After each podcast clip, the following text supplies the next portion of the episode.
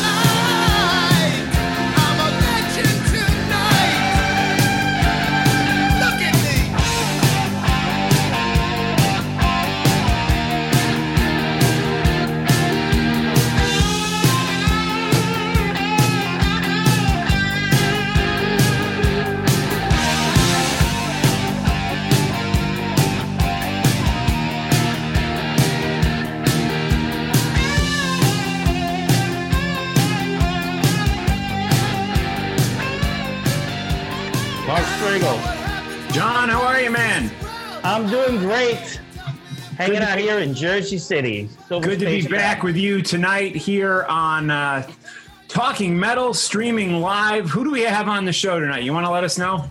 We have an amazing show. We have Eddie Ojeda from Twisted Sister, one of my top favorite bands of all time. Absolutely. And we have Jeremy Asbrock from the Ace Frehley Band, the Gene Simmons Band, and a lot of other cool people. The Talisman, Rock and Roll Residency, a lot of cool stuff. So we got a jam-packed show. It's going to be great. And we've got Eddie joining us soon. Let's have a talking metal toast. Talking Metal Toast, my first drink of the evening. Uh, starting easy. Uh, I'm not usually a light beer guy, but I'm going to go with a Bud Light. What are you drinking? I am drinking, of course, my favorite vodka, Dash Vodka. And uh, this Oh, is, so I'm good. getting a little fancy here. This is a uh, Dash Vodka and cranberry with a splash of soda. How about that? Okay. Now, when you I'm say take a- soda, like like Coke or or like what what type of soda? Club soda. Club Club soda. soda. Okay. Club All so. I'm, I'm even, I'm that fancy. Club soda. Yeah, that's old school, like Scotch and soda. They're they're not Scotch talking about soda. Coke. They're talking about club soda, right? Correct. Correct. Yeah, And uh, right. I might be getting what's called a club chair. You have to. so that would be a Google that. vodka soda, right? Yeah, vodka, vodka cranberry with some soda. Right. Okay. they it. call it a splash of soda. Right. Very good. All right. So yeah, some great uh, guests tonight. Um, looking forward to meeting Jeremy. I, I've never spoken with him before or met him. I've seen him play live a number of times, and we'll be talking with Eddie Ojeda, who put out this great record. Wait, when did this come out? A while ago. 2006. Yeah, Yeah. I've got it too, right here. It's cool that we both 2006 have it. Yeah. in our hands. Yeah, yeah. So great stuff. We've interviewed, I believe I've interviewed Eddie twice, maybe three times. Once with you, maybe once solo, or maybe twice with you. I, I don't know. I, I'm not. I'm not exactly sure. We've sure. had Eddie on the show so many times. I interviewed him way back in the day, pre TV show. And then, of course, uh, we jammed with him uh, during a Talking Metal jam of Paranoid. And uh, we did some other ones too with Eddie, right? Yeah, we did Paranoid. We did uh, I Wanna Rock, um, Right. which was was epic with uh, Corey, Corey from Clark. uh, Warrior Soul on drums, Richard Christy from Death, and of course the Howard Stern Show on on drums, and Charred Walls of the Dam, of course, Damned. Yeah. Uh, Richard Christy's uh, more current band, if you will. So yeah, yeah, that was great, and I look forward to hearing what Eddie has been up to post Twisted Sister.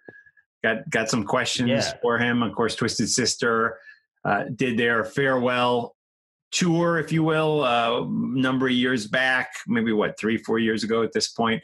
So Right. we'll see uh, what's going on, if anything, with Twisted Sister. And I did want to mention uh, the music we were listening to on the way into the podcast version of this was uh, this tune right here. Um, it was uh, oh, I am Legend tonight. I am Legend tonight. We were listening to that on the podcast version of this. I know the people on the live stream didn't hear it, but um, man, some great guitar playing on that song, and a lot of Kiss songs by Bob Kulick, a guy we both knew and we lost. Uh, I guess yesterday or today. I'm not. I'm not exactly sure. Yeah. when that Um, I'm so shocked to hear the news. Um, yeah, it's it's really a difficult thing. Bob Kulick was a great guitar player. I've known of Bob Kulick for for many many years since I was uh, in high school or even earlier, maybe grade school. And he was, of course, Bruce Kulick's brother. We just had Bruce on the show, right. and Bob played on some Kiss records. And uh, he was a really nice guy. I was just with Won a Bob. Grammy for producing Yeah, Motorhead. mhm. Yep. I just Uh, was with Bob in October in Miami, Florida, and uh, had a great time hanging out with him there. So uh, I'm really shocked. Um, Only and, 70 uh, years old. I was shocked too, and and very Mhm. sad. And and we will all yeah, respect hold up the the Uh, picture of uh, oh, Bruce and Bob, and uh, what is that? Bob- actually? this is a DVD of Bruce and Bob uh, doing uh, Kiss classics on guitar together, Wow. like a um, like an instructional type of a thing. It's really cool. Oh, that's awesome. It's awesome. Yeah, I, I actually got this from Bruce and Bob, so it was really cool. And um, yeah, I'm I'm just really sad about that. I, I want this to be a great show, but I, I don't want to start it uh, until we acknowledge uh, how great Bob was and pay tribute to him by playing the "I'm a Legend Tonight" song on the podcast version of this show. Yeah, and while while while we're talking about that, guys, we do this live, and today's date is May 29th, 2020. It goes out over John's Facebook page. So we'd love to have you join us on Friday night to uh, to oh John is Sorry, I, I, I have some audio watching the coming. live stream. I'm watching the live stream. yeah, um, but yeah, we'd love to have you join us on Friday nights. I, I believe we'll continue to do this as as long as this COVID COVID nineteen thing is still a, a thing on Fridays. Um, I, I thought I thought that you know once we get the clear and we're kind of back to normal.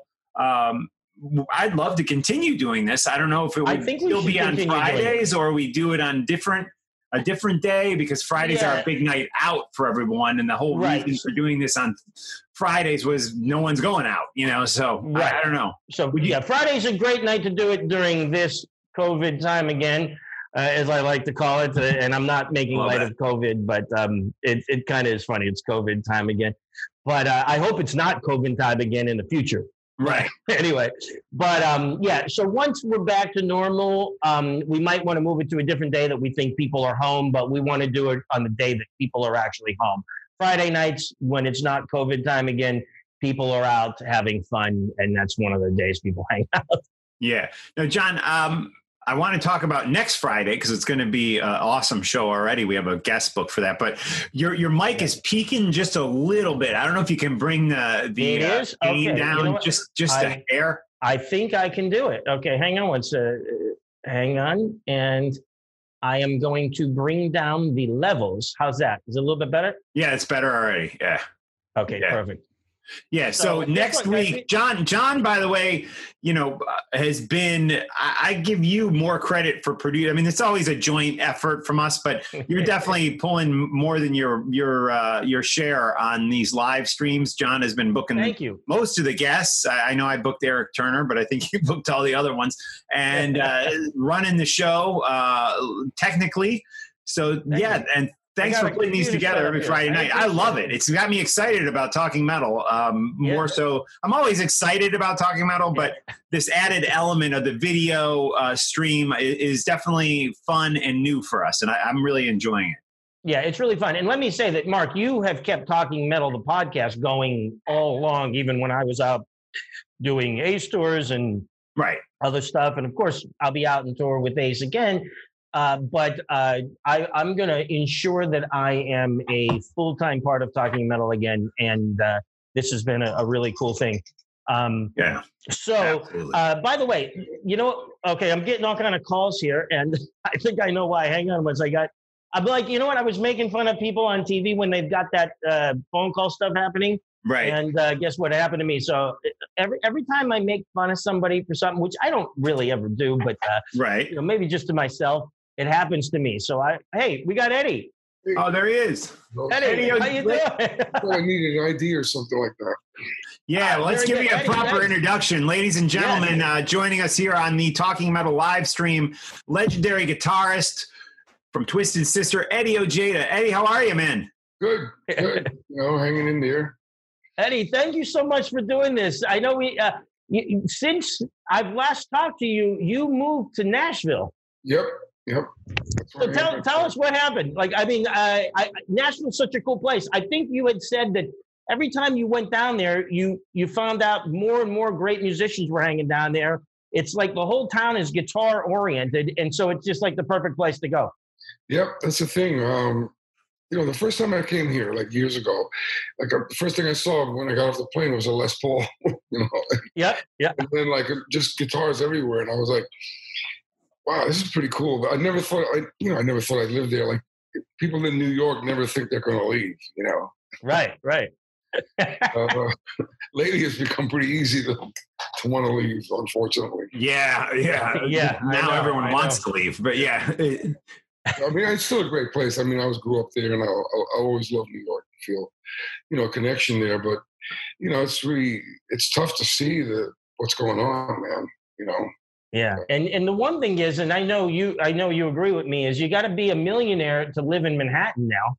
Oh yeah, it's ridiculous. I mean, it's just gotten so over the top. That, Yep. And I don't, you know, I don't get it. I mean, the difference.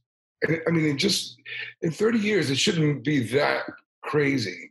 Right. I Right. mean, I know it's 30 years, but it's gotten to the point where I think even if you buy an apartment there, you're still going to have to pay about $11,000 a month for like a two bedroom apartment. Right, right. Because you have to pay taxes and maintenance, and there's all these other fees. So even if you owned it, or you, buy, you still pay like Right. like you're, an still, insane you're amount. worse off because now you're paying the taxes uh, and maintenance. Yeah, So Yep. you're probably better off just renting at this point. right. Which is, believe it or not, I'm still renting, and I, I used to live in Manhattan. Now I'm in Jersey City. But uh, yeah, so I don't even, I haven't even bought, even though most people think you're supposed to buy. But as you're saying, and you're correct, it, it's it's just as bad or worse if you buy. Oh, I, I know. I mean, Jersey City's cool, and my well, you bumped into my Yeah. brother. There. Yeah, I ran into Eddie's brother, Mark. I didn't even tell you. I was at a restaurant just down the street from my house, and I ran into Eddie's brother, who also Yeah. lives here in Jersey City. Oh wow, cool. Yeah. That whole area is unbelievable. I mean, uh, it's Yeah. just developed so much. It used to just be like empty uh, space. Right. That Yep. whole, that whole uh, water right by the Hudson River. And I remember I used, I used to bike ride like over the George Washington Bridge and, and, and bike Wow. ride on the Jersey side. And I remember seeing all these warehouses and everything. And I was saying, like, it's unbelievable. Like Manhattan is like so developed. And this is, I said, this gotta be a, this gotta be a gold mine here. you Yeah. know? And There's it a- is. there's a- now it is. There's a movie, I believe it's uh, that Sid and Nancy movie, and it, which probably was shot in like the eight, early to mid '80s. And there's a scene right over there in Jersey City on the Hudson, and there's nothing there in the, in the movie. Yeah, there's nothing. I mean, there's a I remember there was one building and it was all warehouses and they were all run down. Yeah. And you know, I mean, and River Road was always there. You know River Road Right. now because you live Yeah. on that side. But you know, I remember bike riding there. You know, in the late seventies as a you know as a kid. Wow. I used to take my bike all the way to you know I used to go. That's so cool that you went from in the city across the George Washington Bridge and down. Yeah, it was great because the George Washington Bridge always had that walking riding area. So, Right. you Right. know, that's how that was my that was my vacation. That's how I got out of the city. You know, right I on. went to Fort Lee.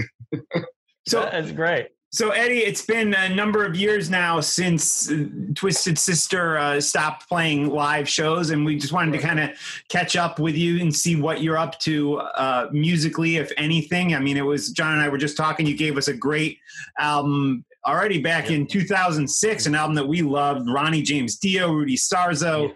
I think Joe Lynn Turner, right, was on this. I mean, um, uh, sang uh, on yeah. So, are, are you uh, are you doing any solo music? Are you what are you up to musically? Anything at I the have moment? some stuff, but you know, I've been in the process of like moving the last year and a half and selling my house, and it was kind of hectic. And then, I mean, luckily, I was able to sell my house in New York just before this whole virus thing happened because Wow! Wow! Okay. you know, it, it's what's going on there. And it's just, you know, it's sad to see. But, you know, uh, so the whole moving thing was kind of hectic because I was living, you know, the house I lived in, I, we lived there for 20 years, you know. and there was a lot of stuff there, man. Like packing was like, oh, I believe it. and like, and then throwing things out. And, and people think, that they don't realize what moving can be like, you know. And, uh, so it, it, it was. it Kept was you busy. Yeah, I'm, I'm still like, I mean, there's no pictures on the wall yet. yeah. Yeah. I, I, I thought you had like a professional background of just white there. It looks good. I, I love that that little uh, Marshall stack, right? That's one of those Yeah, micro that's a little stacks. baby one. That's it. Yeah, it's so cool. It's, you know, I have to have something, you know. to- Yeah. So Eddie, when did you phys- like your brother was saying you were in the process. Now, when did you literally so you just sold your house, when did you physically go down there? Well, I actually got this place about in September. It'll be two years. Oh, okay, cool. I was going back and forth, and then you know I couldn't really put the house on the market till I had a substantial amount of things moved down here, and then I put it on the market, and you know the first uh, the first agent I worked with didn't it didn't work out well, but the second one I worked with was great, and we you know we sold the house in two weeks. And Oh, cool. uh, then after that, and that was just before. I mean, we left at like just before the whole, you know, quite the pandemic hit. Wow. Yeah, good for you that you got down there. Wow. Yeah, I w you know, we were in Rockland. I was in Rockland County, so um, which is on the Jersey side. Like a lot of people in Manhattan don't even know where. Right. Rockland- So there's the Hudson River that separates, for all you people that don't know New York, Hudson River separates New York and New Jersey, and Rockland County, New York is on the Jersey side of the Hudson River. right on the upper, like right up Upper from J- Bergen County. Yeah. So Right. we just educated a few people that you know unless unless you live in Westchester, I really you know it's unbelievable to me. Like if in Long Island, I'll ask somebody, "Yeah, I live in Rockland County. Where is that, man? Like oh. upstate, like near Right. Buffalo?" I'm like, Right. "No, it's, it's, That's so funny that they it's don't know. 20 miles from the George Washington Bridge, Right, Right, right. right. It's right. It's right there. That's great. and it's Rockland. I mean, what took so long? You know, like Yeah. now people are, you know." It's amazing. Like it's just something about the, they know Jersey. They know that Jersey's there. It's so weird that they don't know Rockland County, but I Yeah, believe it. I believe it. Oh, you mean it turns back into New York? Yeah. Yeah. I am map. so so so Eddie, you're you're you're there now in Nashville, um, Yeah. possibly settling in. Um, will you start recording new music? You think? I hope so. I mean, I got I got some new solo stuff that uh, I've had in the can for a while. You know, um, and I got the basic tracks done. Some Oh, cool. really good stuff that I, I feel really good about. But I just haven't had the chance to get back in the studio and and and finish up. So once I get all this moving stuff out of the way, uh, which is soon, you know, I'm still unpacking, but it's sort of little by little, you know. And now there's so many people that have studios here, and then this thing happens and nobody can go No, yeah, I no one can get together. get together with a mask and an oxygen and you know whatever. Now, now, when you did when you did Axes 2 Axes um, back, I guess it was what 2006. We were saying, right? Um, you had just some obviously really impressive vocalists joining you on that record. I mean, Yeah. Ronnie James Dio, of course. Dee Snider did uh, did uh, a s- one song with you, I think, on the album. Paul Rigby. Yeah, which was amazing. Uh, amazing cover of the Beatles classic. Joe Lynn Turner. Uh, are you thinking once again uh, you would pull in some some names like that? Yeah, I definitely. I mean, I love doing it because it's just a lot of fun to work with people that uh, I admire, that I like as friends. You know, that I've been lucky enough to make friends with, like Ronnie. Right. Um, and the thing about Ronnie James Dio, I don't know if I ever told you the story, but you know, we were playing together in Puerto Rico, and they were opening for us, which is Wow. weird because we did a whole tour with Dio, like right after he left uh, Rainbow, he went on his own and he did quite well, and we were opening for for them, and After, think- after you left Sabbath, probably. Yeah. Right? Yeah. and uh, so I we probably I think it was about six months we were together. So you know you got to really know people when you're on tour with them, and so I got to know him and Vivian pretty well. Well, all the guys in the band, but you know we um we're playing in Puerto Rico together. This is years after that tour. And I told Ronnie, I said, listen, I'm doing a solo album, and I wrote a song that's very kind of Dio-ish. You know, I sort of it was inspired kind of by the way you write and, and, and do your music. I said, would you sing on it? And he goes, sure, without even listening to it. You know, like Wow. how do you know it doesn't suck? You know, like I think he trusted you. Like, Yeah, he, he knew he could trust you. Which is you know, which is like I thought about it. I said like, wow, he just like trust me to, to do this. He says like, and then you know, I, he says you know, just send me the tracks. And luckily, he had just put a new studio in his room, in his house. Maybe that helped. You know, like well, I might as well try something like you know. So, so it it, it was like. You know, the time was perfect. The timing, I guess. You know, he just put a new studio in. He wanted to work it out, and so I sent him the tracks, and then I get an email from him. He says, "I'm going to do all the vocals, and you'll like it." He says, "I'm going to I'm going to change a few lyrics, and you'll like it. I like it. I'll send it to you soon." and, you know, and, and it was funny. It was, and he sent. I, so- I love that. yeah, and he did, you know, and the tracks when I first got him, I listened to him alone, and which is, you know, now they're doing a lot of that now with uh, where you're just hearing a vocal like a Oh wow, yes, An isolated vocal track. Yeah. And sometimes, you know, you can really hear how good a vocal is when you could hear it by itself. Like, and, Yeah. and hear Ronnie by himself, you know, Wow, that's it- amazing. That, that's cool. That's great. Whether no matter what song it was, but the fact that I wrote the song, you know, uh, uh, That's excellent. it was Having just, him sing your stuff is great. Yeah, it was just unbelievable. And he added the word magic, which I didn't have. It wasn't a lyric. Had to had to get it on He brand. got the word magic in there. Yeah, the word magic or I love rainbow or something in there makes it a little more It- deal. No, it worked. It worked. It was perfect. You know, I forgot what word he took out, but he put. Then there's magic. You know, it- That's great. It makes it, it- you know, his imprint is in that song. I mean, Yeah. even with his singing, but now with that addition of that word. yeah, even though I didn't give him a writing credit for the word magic. Well, yeah, one word. That's not necessary. You don't have to give him a right. But one word, you know, come on. But you know, speaking of of Ronnie, and you mentioned Vivian uh, Campbell, Yeah. uh, and of course there was Jimmy Bain was one of the other organizers. I don't know if you know this, but 35 years ago, you went into the studio almost to the day. I believe it was last weekend was the 35 anniversary of you going into the studio with those guys and like 30 other guys to do the Hear 'n Aid uh, Yeah. song. And and what a all-star lineup that was. And those people who joined ronnie on that track were all handpicked by him. Those were people he obviously thought highly of. And you you were one of those guys on that on the track with with them again 35 years ago almost to the day you were recording that with ronnie any memories of the hearing Hear 'n Aid uh, stars song You know, it, it's. I just did an interview with somebody else about it because there's a whole. Everybody wants to know. To this day, it's like you said. It's just the anniversary of it, and um, it was. It was an amazing uh, day. You know, it was. I think it was. I went there for two days. It was at A and M Studios, which I don't know if you're familiar. A and in la in Los Angeles, yeah. And Herb Alpert used to own. At the time, he owned that studio. Wow. And a lot of people are not going to know who Herb Alpert is. Right. I love Herb Velvet. Yeah. Yeah, it's Tijuana Brass. Tijuana brass yeah But um, and the thing was, I was staying in a hotel, the Holiday Inn, right near. Uh, it's a. It's I don't know if it's still the Holiday Inn, and but you know they put us up at the Holiday Inn. Uh, they.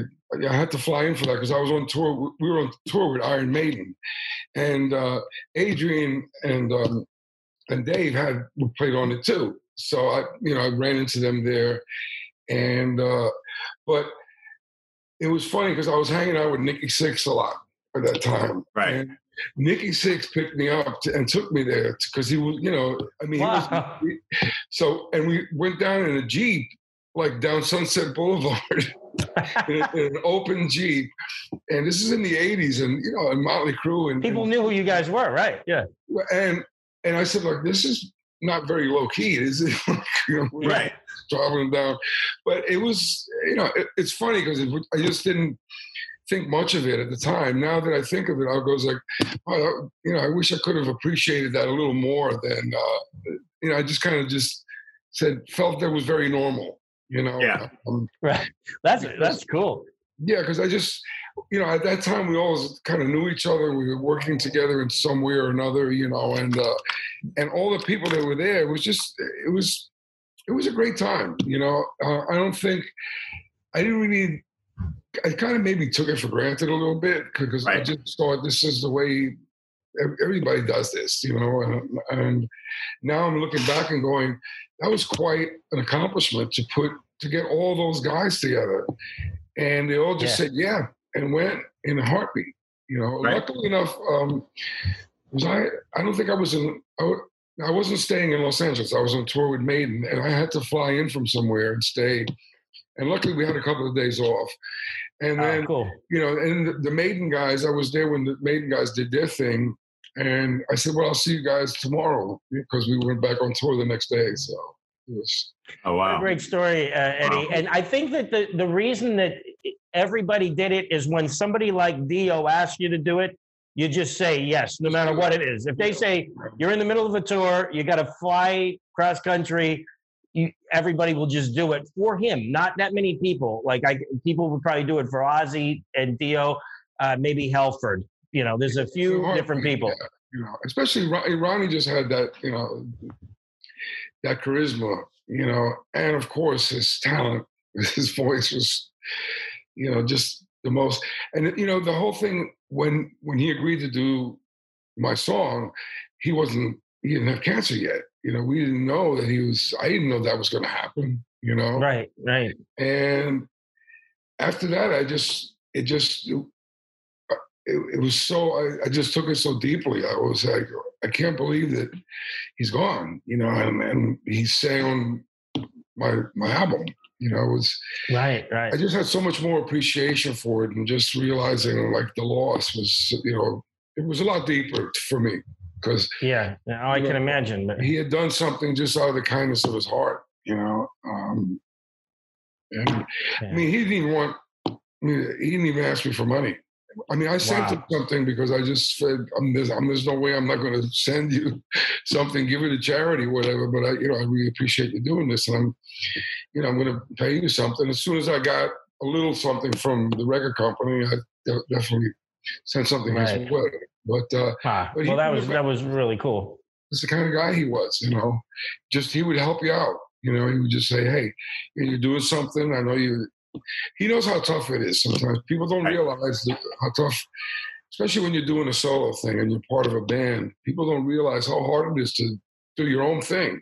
Yeah, right, right. You just go out there and do it, and like everybody's going to show up, but it just doesn't work that way. Right on. And no to kind of uh, segue off of that, you know, there's been you mentioned Nikki Sixx, yeah. uh, Motley Crue, of course, had done a farewell tour a number of years ago and you know signed contracts saying they would never get back together oh, and now they're they're back together and they were at least supposed to do this stadium tour which i'm i'm assuming is not going to happen at this no point. It, it definitely all got put off like with def leppard and poison yeah. Yeah yeah. And you know we we've time and time again we hear these bands and artists say this is the last tour ever.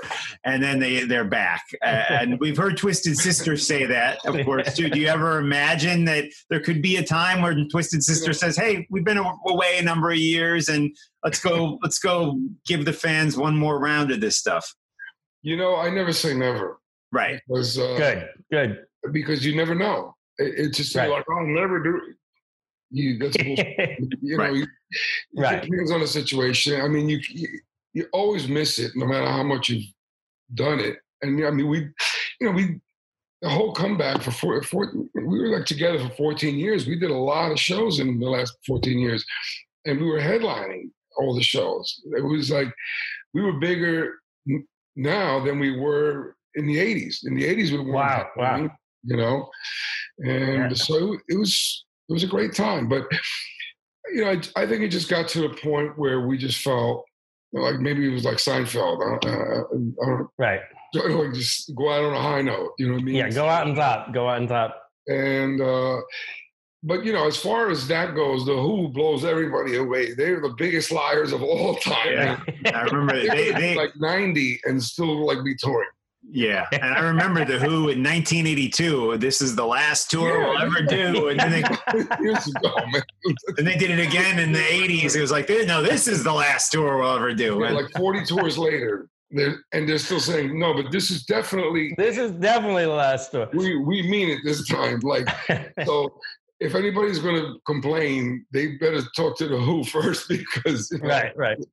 They have well, really, for, you know. For one, I'm happy when bands decide to come back, even if they at one point said they weren't, because yeah. it's going to uh, give me another chance to see them. Now, Eddie, I have uh, two things I want to um, mention, and one of them is to just to tell some fans about something that they might not know about. You did because I was there, a great performance with Ace Frehley at Carnegie Hall. Yeah. And I know the story, but why don't you guys tell the, why don't you, Eddie, tell everybody the story? Yeah, well, it was a benefit. Uh, it was about sobriety, you know. Um, and actually, the, the police officer that arrested Ace was there. Uh, right.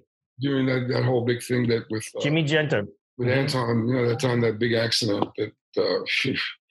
but um, so it was, it was a fun. Day. It was a great time. Uh, you know, and you know, we just played acoustic guitars. Um, we did New York Groove and the song off the last album, uh, one of the acoustics. So we did one song acoustically and Who one was uh, and we had these little Vox amps, and you know, I still look at the video and I go like, it, it sounded so cool. It was just these little Vox amps with just a little distortion, and you know, we did New York Groove, and and you know, I mean, I love Ace. He's been a good friend of mine for so long, but you know, it was fun to do that together because we had never done that, and it was a charity, and it was it did well. I mean, it was sold out, you know, and uh, yeah, and it was at it was at Carnegie Hall, and it was a, it- there was a, a Carnegie Hall has a couple of different venues inside, and so it was a historic place.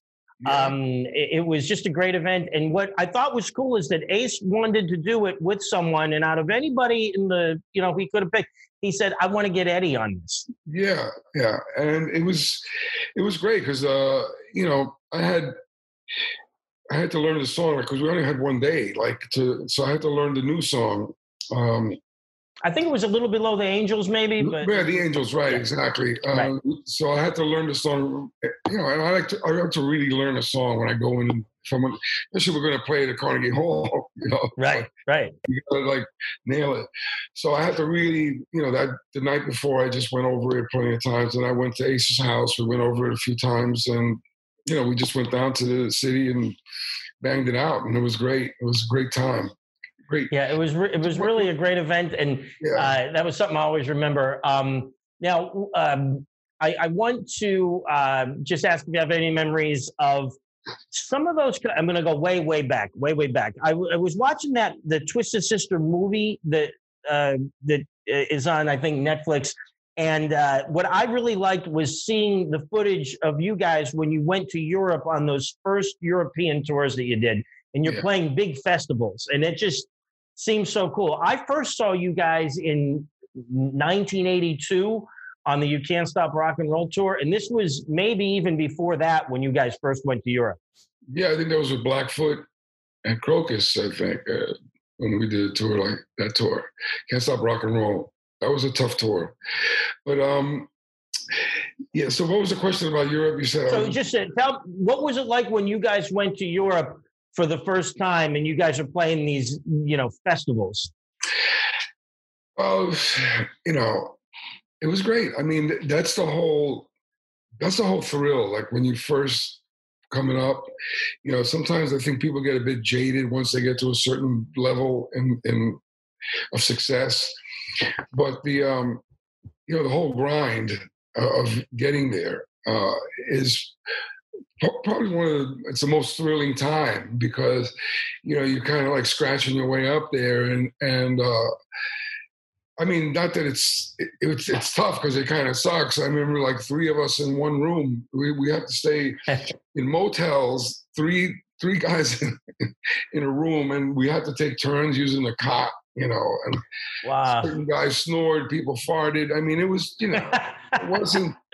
People think like, oh, this luxury tour. Like, oh, you guys are going all these places, and, and you know, there was all us and the crew in one bus. You know, um, Wow.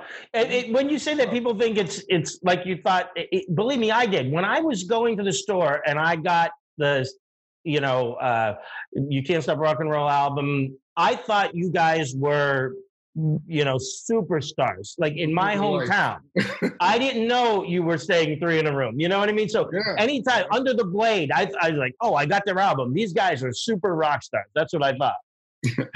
Yeah, I mean, eh, you're putting out the music, but the whole touring part of it is, is you know, it, it was really tough those during those days. It wasn't until Stay Hungry that things kind of like got better. You know, Right, That- right. That album, you know, changed everything uh, for us. But you know, those those first couple of albums, and it's, this is not just us; it's like every band. Right. Every band. Yeah. you Mhm. know I- i mean uh and even even when things are good it's still so tough like the traveling part of it because you're not there to you're not there to like you're not on vacation you know you're there Right. to play so you got to think you got to you can't really go out you can't do certain things because you got to play the next day you know Yep. at least you know. I mean, it was kind of easier in the 30s when you're in your 20s. Yeah, when you're in your 30s, right? Like, like, kind of mess go out and you know blow it out for a night, and like the next day you can pull it off. But you know, when you get a little older, you got to say like, uh, "No, I'm gonna go to bed." Uh, you know, have a good time at the bar though. Right on. So Eddie, I, I- know in that movie that John was referencing, it goes into the whole thing with with Motorhead and Lemmy. So we don't, I don't know, probably need to retell that story. But didn't you guys back in those days to uh, tour with a very young Metallica at some point? Well, we did a few shows with Metallica. Few shows, okay. Uh, I remember the show in Holland. The first time I heard Metallica, and you know, I didn't get it. I was, you know, they were just they were playing. They were doing at that time. They were really like thrash speed metal. you know. Right. I think that was on their first album, if I'm not, album, yeah, the. Kill 'Em All record, because they thanked Twisted Sister on the second record. I know that. Yeah, and I mean, it was it was fun. I think um, I'm not sure if who who headlined, and we, we did a few shows together. It wasn't a tour, but um, they had just kind of come up on the scene, and and you know, I said, "Wow, this is different." You know, it was. I mean, they. I know that once they got a little more commercial, people got pissed off. It's amazing how people get mad when a band becomes really successful. Right. yeah. God damn you for being So successful. I like them when they, you know, were making nothing. You know, Yeah. where they were suffering. I, I was into that. Eddie, I, I, That's I love this good. other voice that you, by the way, just, I love, you have a second voice when you're saying the Long Island guy doesn't know where, um, you know, Rockland County is. You got a, di- you have a different voice. You should do characters. okay, back to the Metallica. Back to Metallica. so the whole thing with uh, yeah, the first time I heard them, I was like, wow, this. I said those guys are like because you know I never heard anybody. The, the, all the riffs and everything was so fast. They were you know they were really speed metal at the time. Um, so you know I didn't. Uh, then later on, as they became like this massive band, and uh, yeah. so I'm I'm happy for them, you know. Yeah. But we never really got to know each other very well. Uh, we only did a few shows together, and it was a very, you know, it was just cordial kind of, hey, how you doing? In the hallway thing. Nothing wasn't like when we toured with Maiden, where we're on almost a year together. You know, you get to know each other so well. So, you know. But uh, That's the first time I saw you guys on that Maiden tour, and it was Yeah. one of the only times I saw an opening act, and every seat in the arena Was was filled. Yep, mhm. yep. And, and I very rarely saw that, and that, that was one of my probably my fourth or fifth time going to a concert, but I, I re- always remember that, and it was an explosive show. Even a band like Maiden, I mean, you you, you gave them a run for their money. It was a, a tough act to follow. Well, it, it's you know I I noticed that too. Like when eight o'clock came, the place was packed, and people weren't just walking around drinking sodas, talking to each other. You know, they were there to see us too. You know, it was there to see That's both cool. because we were breaking big. That's when Stay Hungry came out, and you know we were just really breaking big at the time. And Maiden, you know, didn't limit us at all. They gave us full That's light, cool. everything, sound, whatever. And we used to fire the audience up, but they loved it. Some bands were like, "Hey, man, no, don't. They can, we're not going to let them look good. You know, we're going to cut Right, right. off." And, and a lot of that stuff happened too. You know, we never did that to people. You know, at least not that I know of. You know, because I didn't like shit like that. I thought it was, you know, it's not fair. You know, don't limit other Right. bands, but bands do that for opening acts, and Yeah. uh, because they don't want them to sound as good as them or look, Right, right. They don't have the same lights and. They stuff. don't want them to, yeah, I was going to say the same lights. They say you can only use 25% of the lighting system. You can't turn the sound up loud. Right. I mean, now it's different because there's so much going on with LEDs and big screens, and the shows now are like so over the top with production. Right. And you know, back then it was basic lights. You know, it was all Fresnels. It was wasn't there. There was Yeah. you know, you know, nothing was motorized. You didn't have all these lights, Right. and lasers, or all that stuff that's that's around. So, you know, it was lights were pretty basic, but important too. And if you were limited, you didn't look as good. You know, and but Maiden was always really cool with us. Uh, That's cool to know. It's That's nice cool to know. hear. and we fired up and they would love the fact that the, they would come out and the audience was so fired up already. Right. And when they hit the stage, they were like, "Wow!" You know. Ready to go. Right. So Yeah. they loved it, which is unusual. Most bands don't. Right. You know, they don't want you to do that to an audience. But for Maiden, because they could take it, they could keep it going. You know what I mean? They were just saying, "Okay, you you lit Right. the fire. We're going to keep." You know. Yeah, they're gonna rock it, and the fans are gonna go crazy yeah. for Maiden as well. But So, E- Eddie, I had I had one uh, question for you. I I know we've almost had you a half hour at this point, so I, I don't want to keep you all night. But I, I always wanted to ask you, and I've interviewed you a number of times. I've never asked you about the uh, "Come Out and Play" record. Now, obviously, "Stay Hungry" just exploded all over MTV. Uh, you know, like we just said, filling arenas uh, on that uh, tour with with Maiden and with others. Um, then you guys put out a, a radically different sounding record. At least I, I felt it was as a fan. Come out and play, uh, which I, I, I liked, but it was a, a quite a departure uh, sonically and even song wise from Stay Hungry. What was the thinking uh, to go after the smashing success of Stay Hungry? Why Right. you know, let's do another album just like Stay Hungry. Instead of doing that, which in my view would have been the safe route, you guys went somewhere else musically. What was the thinking behind Well, that? I don't know if it was so much the thinking, but we we used Dieter Dierks. You know, I mean, I love Dieter. I think he's a great producer. But you know, it, we had used Tom Werman for Stay Hungry, and so did Motley Crue. But Motley Crue, and I don't know, they were they stayed with with Werman for the next album or two, I believe, after uh, Shout at the Devil.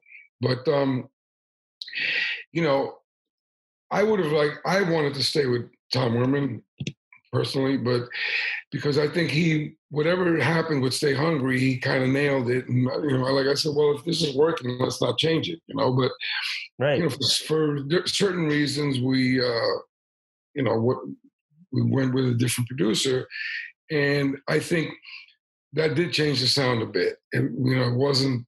Uh, it wasn't as radical as um, as when we did um, you know the I remember I, can, I forgot the album after Love is for suckers. Love is for Suckers. yeah, yeah, right. and you know so so that you know that was to me that was a lot different because Right. Beau Hill, Beau Hill again we changed the producers you know uh, I was to me come out and play wasn't that different I thought it was in the same uh, vein I just thought that we released the wrong single Okay. I, I thought leader of the pack was not, you know, um, like you know, crew did smoking in the boys' room, and it, Right. And leader of the pack, I just for some reason it just didn't work, and I think I think that was part of the wrong, uh, and also be cruel to your school. Um, you know, because I at first when we, I thought it was be cool to your school. I said, well, that's nice with the song about being cool. To the, and then, I, all of a sudden I get, get the, I said, you're saying cruel? cruel? I said, that's not, man, that's not going to fly, you know? yeah, it's like there's no teen spirit in that. it's like Yeah, like, cruel. Why, why? I thought you were saying cool. and, I mean, maybe I should have paid more attention until I saw it in writing. Like I was, you know, I didn't complain about it, and it was a bit too late when the album came out. You know, yeah, these are like silly, little silly things that happen.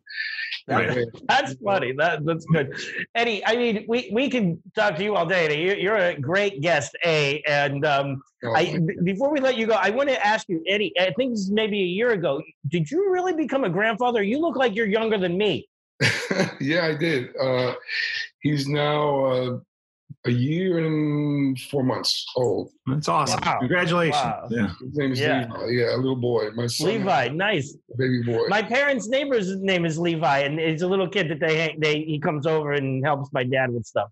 Yeah, I thought it was like, a, you know, at first I thought, you know, the song Eva, Eli's coming. in. I thought, and I said, I- oh, that's kind of cool. So he was coming over, and I went, like, E Levi's coming. And then all of a sudden, my son says, he's no, he's singing Eli, not e, Levi. Because I put the video on like a Three Dog Night thing song, I love it. and I was like, oh shit, sorry. But I, I still sing Levi's coming. So. I, I like that. I like it. So, Eddie, when you come back to New York and you visit your brother, you got to let me know, and we'll we'll hang out here. Definitely. Or By New the way, Jersey, love I mean, New York, New Jersey, but- that guitar setup behind you looks pretty awesome. I know. Yeah, thanks. You can check them. You can play them. You can borrow them. Whatever you need here. I But love the lighting. I got too. all my Les Pauls. Um, and then I got so this is the Gibson Les Paul area and a couple of SGs in the room behind this. I've got uh, just more Gibsons, but different shapes like Explorers, V's, and then I got some Strats in there. You know what, Eddie? I wanted to ask you. Did you you know uh, when we did the Fuse show together? Um, I had a chance to hold one of your great bullseye guitars, but I saw uh, that you had one that I think was it a Wayne Charvel. Yeah, that's the one that I played at that Yeah. when, we did, when we did um, Paranoid. I think we did. Right, right. Yeah, So it, that you know, I looked at that video a couple months ago. I, I thought we killed it. You know, that We totally did. We totally did. That was That was so great. much fun. Yeah. And thank you for doing that with us. Yeah, thanks. remember- Richard Christy on the drums with us. Yeah, everybody was great. I mean, uh, and you know, I go back. We really nailed it. I, na- I mean, it was like, and I remember feeling sick, and I thought I called John and I said, "Man, I'm not feeling too good." I was like, I felt like my my I remember. swollen. I felt, and you know, I wasn't, but I did. You know, I I knew the song. I did take time to learn the song right, and I was confident with that. I just didn't physically didn't feel good. I had a cold, but you know, it, it kicked ass. So uh, It did. Right on. I, I remember that now, Eddie, that you called and said, I'm not feeling that good. And I said, Eddie, you gotta come. You You gotta come, man. We can't, can't do You gotta- you gotta come. You're- I said, I'll, And- be, no. okay, I'll, I'll be down, you know. But, and uh, twisted hot you. sauce still still going strong. I, I loved. Uh, I had the peach flavor. I got to order more of that actually, which I, I loved. Yeah, it's doing it's doing okay. You know, I mean, it's a lot of it's hot sauce out there, so it's Yeah.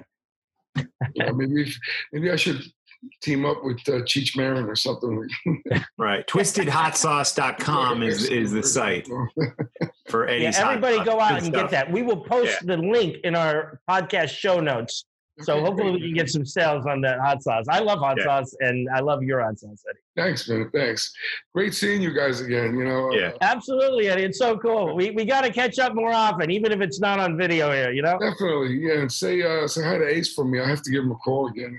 I, I will. I, Ace is in Jersey now. He, oh no, Move oh, that's back. right. He's back in Jersey. He, did- he, yep. he sent me a picture. Oh, very good. Very good. I got It. I, awesome. So, Eddie, Eddie- thank you so much. We, I really appreciate it. Mark really appreciates it. You're man. one of the Talking Metal family, without question. And to, not to mention, you're one of my favorite guitar players. And Twisted Oh, Sister was one of my all-time favorite bands. When I when I went to Berklee, I wrote on the thing. They said list three people that you love, and I put Twisted Sister. The three artists that you love, right? Awesome. Yeah, That's awesome. three artists, three bands. Yeah. Yeah, you, you guys kick. You know, you guys are really good players as well. So I mean, it's always a Ah, thank you. Together, man. Yeah. Yeah, well, thank and thank you for all the great music. First time I saw you guys was on that World Slavery tour with Maiden. I saw you many Yeah. times through the years. Uh, one one of the fi- it wasn't the final time, but one of the final times was at Heavy Montreal. You guys were s- so good. It was like still light out when you took the stage, and that was the same weekend Metallica played. That was such a, a right before Slayer. I think you guys played.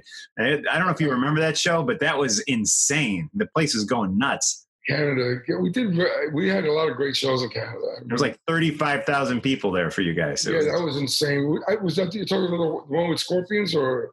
No, that was Metallica, Slayer. Um, I'm trying to think who else was on that year. I, I know you guys played like right before Slayer, I believe. Yeah, Um, we, we, we did a sh- that's we because we did a show with Scorpions there, and they shut down the whole t- city. It was it Wow. was eighty five thousand. Wow. They, they were thinking maybe thirty thousand people would show up, and it was eighty five thousand people showed up. Wow. Man. Uh, yeah, I think that was previous. That that was that that was before the 2014 one that I saw. But That's Yeah, that's amazing. cool. What a, what a story! That's so cool, Eddie, uh, to see Yeah, you guys and Scorpions. Canada, like you know, Canada was great for us. A great place. Uh, Yeah, we absolutely. Playing there, you know. I mean, uh, every. I mean, I could talk about every, every country, you know, or South America, another, you know. Yeah, oh, the people in South America love heavy metal, and it, it- absolutely. I think that you guys could get back together anytime you want and and play in any country. and you'll have people there. That's I honestly think so.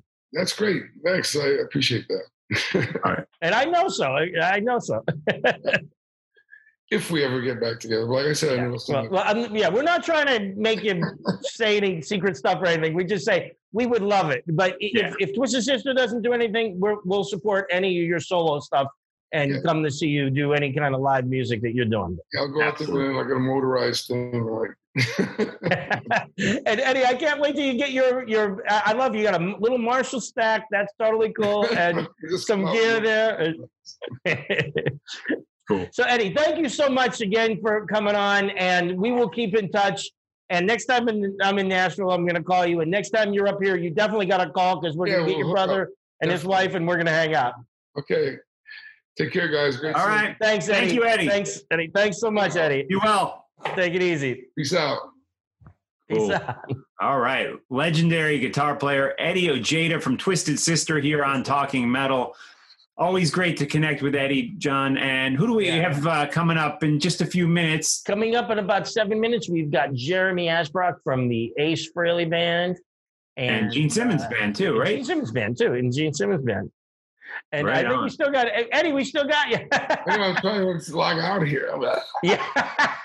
I'm not even sure how to do it. Uh, okay, I we're got stuck on Talking Metal Forever. That's okay if you want to stick around. I'll just stay in the background. you get take see you later. All right. I think it's gonna end. Ah! Hold on. Uh, I don't know. Oh, Oh, there. there you go. That's fun. Eddie, I love Eddie. He is so cool. Let's see. Why don't you hold up your comments. mask, John? You showed a, a cool Oh mask. yeah, yeah, yeah. earlier. Thank you. I want to thank Jason Poole, uh, also known as Jason the Cop, um, who is friends with the Heartless uh, gang, and he sent Heartless, me this uh, insane mask. Now check this out. Ace is Jason Heartless, of course, was on our. Yeah, that's great. So it's a kiss cool mask. this? Now I, I saw actually somebody else online was making kiss masks. Actually, Steve Stevens' wife was was Wow. advertising. She was making them out of that same Michael Jackson. fabric. Yeah. Um. So I, I I wonder, like, that must be some type of fabric you can buy. I'm guessing. It, it must be, but it's really nice. Like what I'm telling you is that this mask is like, I feel it's like a dress mask. Like if you put on a tuxedo, you put this mask on. And I got an amazing mask last week, and now I've got this mask this week. So uh, this is the thing. Every week, maybe I will feature a new mask. And Right. Jason Poole is so great. We're gonna have a show. It's called uh, Senior, Junior, and the Cop. Uh, I'm gonna be like the Charlie of Charlie's Angels. I'm gonna send Yeah, you Jason mentioned, Hartless you mentioned that in the last out last episode. Yeah. and Jason Poole is going to be uh, the third Jason in it. So it's going to be great. Jason, thank you. I was going to say this up top, and then Eddie popped in early, which is great. Right, and right uh, so, so that's awesome. Um, Eddie is but I love that Eddie is great. He's a he's one of those guys easy to talk to, um, Yeah. and humble and always brings the great stories. I, I uh, seriously, I, I could have spoken with him for another hour. I know we He's could have just easy. kept talking. I didn't mean to say come on. I, I mean, I actually liked uh, come out and play. I mean, there was, Yeah, and I think loved it too. I think what there were some very hard, like the title track, for example, is a very fierce, hard, and heavy song. But it definitely was more musically diverse than maybe "Stay Hungry."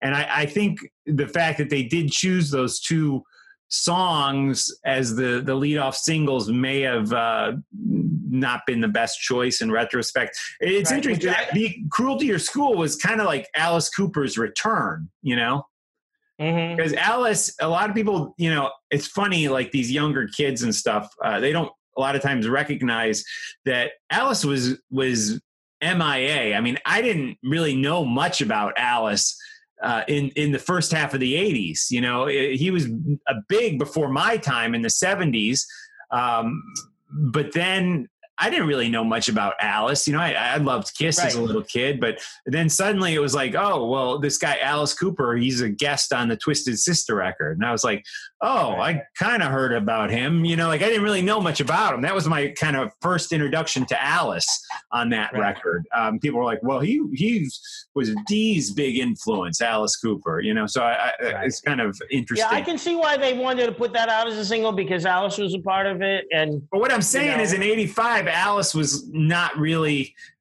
the star oh that he yeah, you're, once oh so you're saying you he know? wasn't that as big. Like the the people who liked heavy metal in the '80s might not have known the history of Alice, right at that time. Right, right, right, Right. Yeah, but, but I don't know. What do I know? But I might grab another no, beer. You are right. You quick. know what? I if I appear sidetracked is because I am trying to figure out these Facebook comments, and the problem is somehow they're you can't scroll. But right now uh, we have 35 comments. Hey, we've got Jeremy Asbrock. Oh, there he is. Jeremy.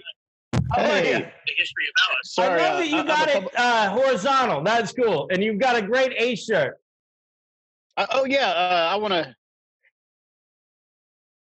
Hello? You know, everybody sees the stuff I wear on stage. The Eagle Wing. Sometimes I was wearing the uh, skull on the jeans. Uh, that, that, that, that's our Yep. friends at Click Tee, and uh, everybody, any Kiss fan should check out Click Tee because it's a way of like having a Kiss shirt without having a Kiss shirt, and like Kiss Correct. fans see it and go, "Yes, We know what that is. And and Really, and Jeremy, cool. So, let- uh, let's this- do this an is intro to new Yeah, let's do an official introduction, John. yeah. So right now we have Jeremy Asbrock, who uh, just popped up. Oh, here he's back.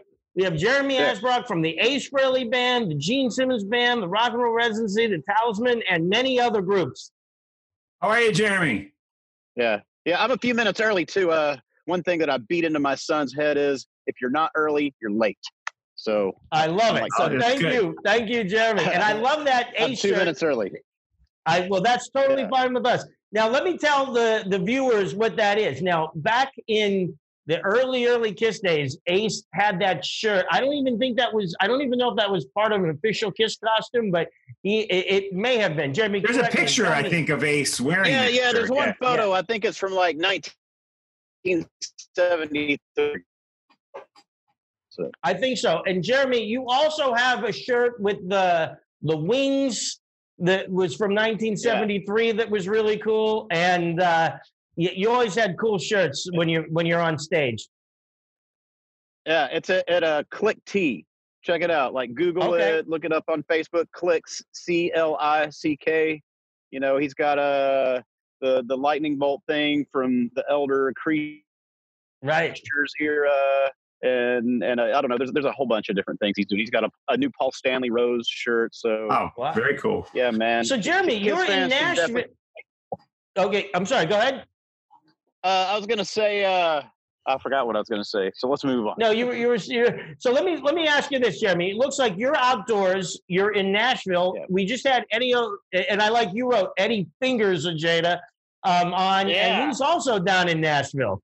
I, I I heard that. You know, I read that uh, about a year ago or something, but I forgot all about it. And uh, and you know, we've been touring with Ace, so I didn't really get out much. But I, I was watching and, and listening the whole time. I'm like, oh man, he's in Nashville. Shit, he could like live four houses down from me, and I didn't even know it. So, uh, man, you're Right. gonna have to hook us up after we get. I absolutely will. I will hook you guys up, and you guys got to get together and jam. And Yeah. it, So now that'd be great. You, uh, Mark, I'm going to let you ask some questions, but Yeah, yeah. let me just start out by saying, Jeremy, you were you guys, you and your whole gang down there are like the kings of rock in Nashville. Tell everybody about that. Uh, well, I mean, I, I, I guess we are. Uh, you know, we, I we think are- so. Well, well, thank you. You know, I'm there, there's lots of rock and rollers here. Uh, you know, uh, so uh, originally, before I had met Ryan, uh, you know, Phil and I have been best friends for almost 20 years now. And, you know, we didn't even play music together at first. That was just sort of something that happened after about 10 or 11 years. And then we started doing tribute bands before tribute bands were like a thing to do. And, you know, it was just for shit that we liked like Kiss and Aerosmith and Thin Lizzy and, and, and stuff like that. And uh, then I met Ryan. He had a, a band in town called Big Rock Show that did like 80s metal jukebox stuff. And they were asked to do the Kiss cruise, the first Kiss cruise, and their guitar player couldn't do it. And you know, actually, they asked Philip first, and Philip toured with a country artist at the time, and he couldn't do it. And I was living with him at the time, and you know, I was obviously like the next guy, and and and then I met Ryan, and and then we started playing a lot, and and uh, and then Philip and I started doing the rock and roll residency, and that was sort of like crossing the streams because Ryan became like one of our, you know, usual suspects that because we'd have lots of guest singers every show, and uh, that was when you kind of learn how many rock and rollers there were in town and how many like you know noteworthy musicians were living here and it just sort of seized this thing and like the timing was perfect and it was just like this scene that grew and grew and grew and then we outgrew the the pub we played at and had to move to a bigger place and and then you know all these other people started moving to town and they'd hear about it and man it was just like the happiest accident that could ever happen Wow. are we the So kings? Cool. i don't know but uh do people know who we are? And you know it kind of blows my mind when we go to a place like japan and i see the rock and roll residency shirts and you know uh man one time i played the whiskey and this guy i'd never met is like hey man aren't you the rock and roll residency? I'm like oh yeah cool. Are you from nashville? He's like no i'm from here. I've just heard of you. Wow. and then uh, I, I was on the Monsters of Rock cruise this past February, and uh, I was talking to Blas Elias from Slaughter, and he's just like, "Oh man, yeah, you're the residency guy," and I'm like, "Wow, you heard of us?" He's like, "Yeah, man, I, I've seen your stuff," and I'm just like, "How?" it so That's great. Well, you get because you guys are great. That's why. That's why. So, so Jeremy, before before you were playing with Ace, obviously you were playing with Gene. Let's talk about how that all came about, and when you specifically, I'm wondering, like when you first got word from Gene, like, "Hey, I'm going to do some solo shows, and I, I I want you in the band. I want this band, you, your Uh, band to back well, us up." well, Gene, Gene, Gene didn't hire me really. So, uh, you know, Big Rock Show that I played in with Ryan, we had done six six Kiss cruises, and you know, the big stage is right in front of the master suite. So I, I know he had heard us a, a few times by that point, and and Ryan's good friends with Doc, so you know, he had a you know, you guys know Ryan. He's got a great reputation and had a great reputation with Doc. So I'm sure they had heard Ryan's name, and Ryan had met them numerous times over the years. And, and Gene hit Ryan up to put together a band, and uh, that was on Kiss Cruise six or seven, whatever year they did Creatures of the Deep. And uh, you know, I was obviously a shoe in for that because I played with Ryan, and and we're Kiss nerds together. And, and and you know, Philip's our brother, and you know, we're all like best friends under Kiss. You know, that's how we all became friends because that's how I met Philip. Philip came to see a band I was playing with that he had read about. He was in the front Love Gun shirt before you could get that shit at Walmart. And I'm just like, I'm going to talk to that guy after the show. That guy's Right. cool. So, you know, uh, and at first, Gene wasn't going to play. He was just going to sing. So, you know, we were going to pass around the bass and two guitar players. And then uh, good sense prevailed. And Ryan told him he really needed to play bass. And right. he's just like, okay. And, you know, we weren't going to like, Ryan wasn't going to tell one of us we couldn't do it. So, you know, Gene didn't care. So then it just became three guitar players and, and he fell in love with that. He thought it was like very uh, symphonic, you know, just three guitars. And that was how that happened. Like Ryan had a good reputation with the camp. He had heard Big Rock, you know, Ryan at the very least was a good, capable player and singer. And we got together and rehearsed one time, and that was, and we really, it, the first gig we this corporate event in Vancouver, and we did a lot of stacks and stuff. We didn't, we hardly even played any Kiss, and uh, Wow. we did that. It led to the Cleveland show, and then we did all that rare Kiss stuff, and then that broke the internet, and then the bookings just started coming, and it was originally supposed to be like six shows, and it it turned into about thirty. One one of the cool things I, I love uh, about you guys as a unit, in and this was something bef- when you when we were talking about having you guys uh, play with Ace, is that Ryan told me before you guys went to Japan, he said, "Look, no matter what, we're a package deal, so um, it, it doesn't matter how many guitar players there are. We we either do it as all of us or none of us." And I, I love that you and, guys and I are that. You know what, man? I I was afraid of that. Like originally when we did the Australia thing, I'm like, man, Ace ain't gonna want three guitars on that. Will it's like play bass because he did the math, and I was ner- I, I was nervous because I knew Ryan wasn't gonna be the one to go because he's the guy. right. So I'm like, fuck, man, fuck, it's gonna be me. Shit. But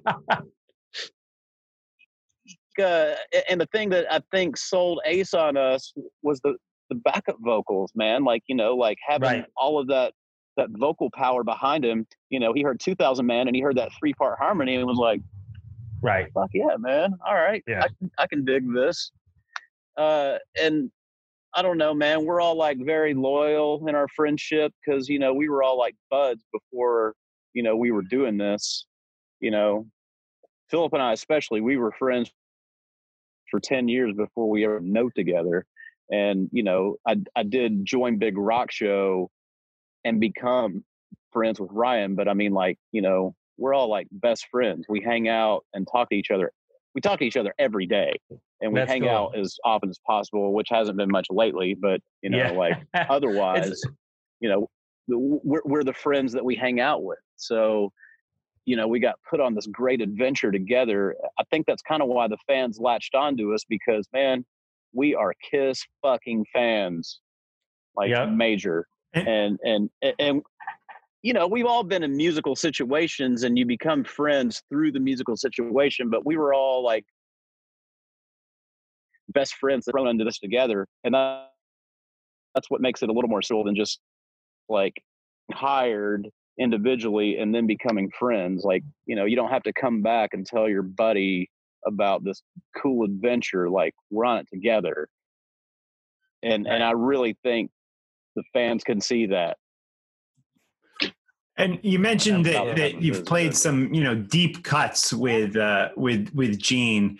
What songs uh, that you've played with him have really been a thrill to play? Because you know, uh, songs like you've done Charisma. I mean, there's been some you know, really the- deep the- cuts. You the know, really the really cool thing about playing with with, with Gene was is he was super open to suggestion and stuff. And after we did that first gig and we were doing shit like Got Love for Sale and Charisma and you know like being such big fans, we're able to approach it as fans. Like I know what I want to see right? if I went to one of those shows. So it's real easy to like, you know, suggest stuff.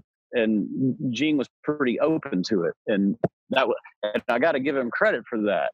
And and even along the way, since we played together for like a year and a half, you know, you get an email one morning, and it's like, "Can we do all all the way tonight?" And it's like, "Fuck yeah, we can do all the way tonight." Yeah. It's awesome. That's great. That is awesome. Cool. And then Yeah. at some point, you you tr- you transition into also being Ace's band, and this happened. wh- Where were you guys going? Was it Japan? or- Australia. It, it, yeah. was, it was Australia And Japan. You know, they, uh, yeah, but but it was kind of Australia that set that up because it was Gene and Ace together. You know, Right. so we were back Ace for his set, and then back Gene for his. Uh, Japan just kind of worked out because that was added. You know, it's kind of fly, and if Ace is going to go to Japan after Australia, it just makes more sense financially Right. to take us versus the guys he was working with. You know, I can't elaborate a lot on the the shift in players. You know, obviously John would be able to, and you know, we won't get into any of that. But you know, there were a lot of forces around. There was John, there was Keith LeBrew, and look, man, you know, like Ace and Gene were real tight at that time. You know, despite what happened a couple months later, they were really they were really tight at the time. And you know, Gene was very influential in that decision. And uh, even you know, a, a, a blonde haired female that shan't be named. You know, I watched her watch our set with Ace and, and enjoy it a whole lot. So you know, I, I'm sure even she. I don't know. There were just a lot of people around Ace saying, "Hey, man, this, might be a really good idea." And I, you know, I, I know that the the Kiss tour was on the horizon, and you know, Gene pulled out for us, man. You know, he didn't want us to like not work anymore, and he. I know he thought it was a good idea, and I, I will never, ever, ever forget. It's Sydney, Australia. After Ace's set, Gene pulls me into his dressing room. Ace is going to ask you to do the crew. I was like, well, how do you feel about that? He's like, I have no ego, live and let live. And right. Actually, Right. Ace didn't wind up asking us until we were in Japan, Tokyo. But you know, I, I knew it was coming. Right. And look, man, you know, like those are my two guys. Uh, when I got into Kiss, I gravitated toward Gene and Ace, and you know, I was around three years old when I got into Kiss. I didn't wind up getting my first Kiss record until I was about four, but you know, I didn't know the difference between lead and bass guitar. I just saw guitars in both of their hands, and like, I love those guys. yeah. I, I I know I was in second grade, Jeremy, when I first saw Kiss, and my aunt Joanne um, and my friend Mike Corsi uh, at school uh, showed me Kiss, and uh, be, between the both of them, I became a Kiss fanatic at a very young age too, seven or eight. So that And was Jeremy, besides Kiss, when you were growing up, what other musical influences were were strong for you? Okay, well, I got him so young, you know, it, it took a minute to.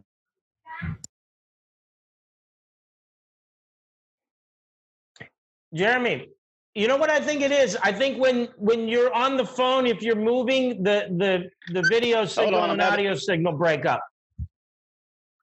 I think you might have to set the Well, phone I down. was also sitting outside because, you know, I live in a small house with a family and a four year old. So, well, cool. We're getting a little tour of the place.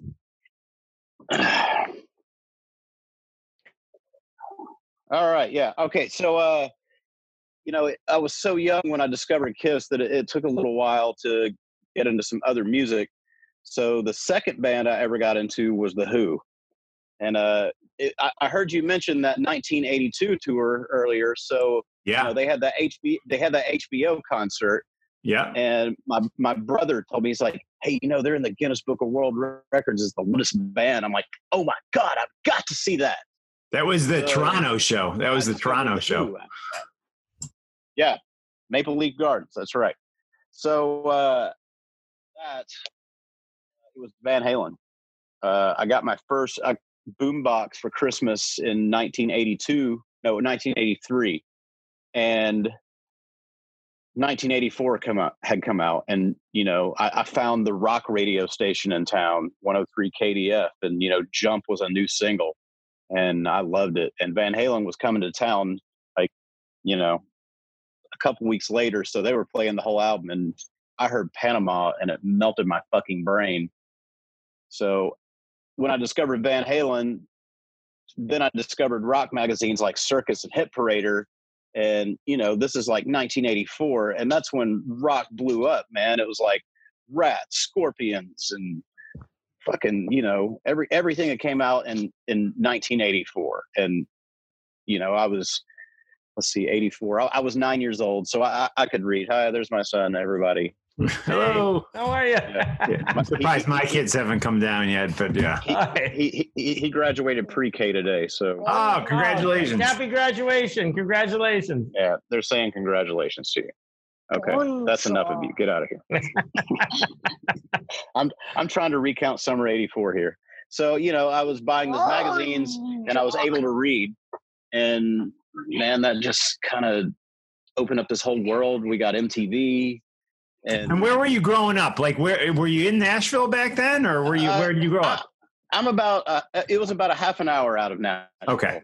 and and while that sound you know at the time you know nashville definitely wasn't quite where it is now it was a city but it, man it wasn't really a big city so that meant a town outside of nashville 30 minutes really it was basically a small town i could have been an hour and a half out of town, and it would have been you know the same. So you know we were still, even though I can go 30 minutes to Nashville to see a movie or a concert, it was still pretty isolated. So Smyrna, Tennessee, that's that's where I grew up. Smyrna, wasn't that what? If, if I may say, wasn't that where Vinnie Vincent was living?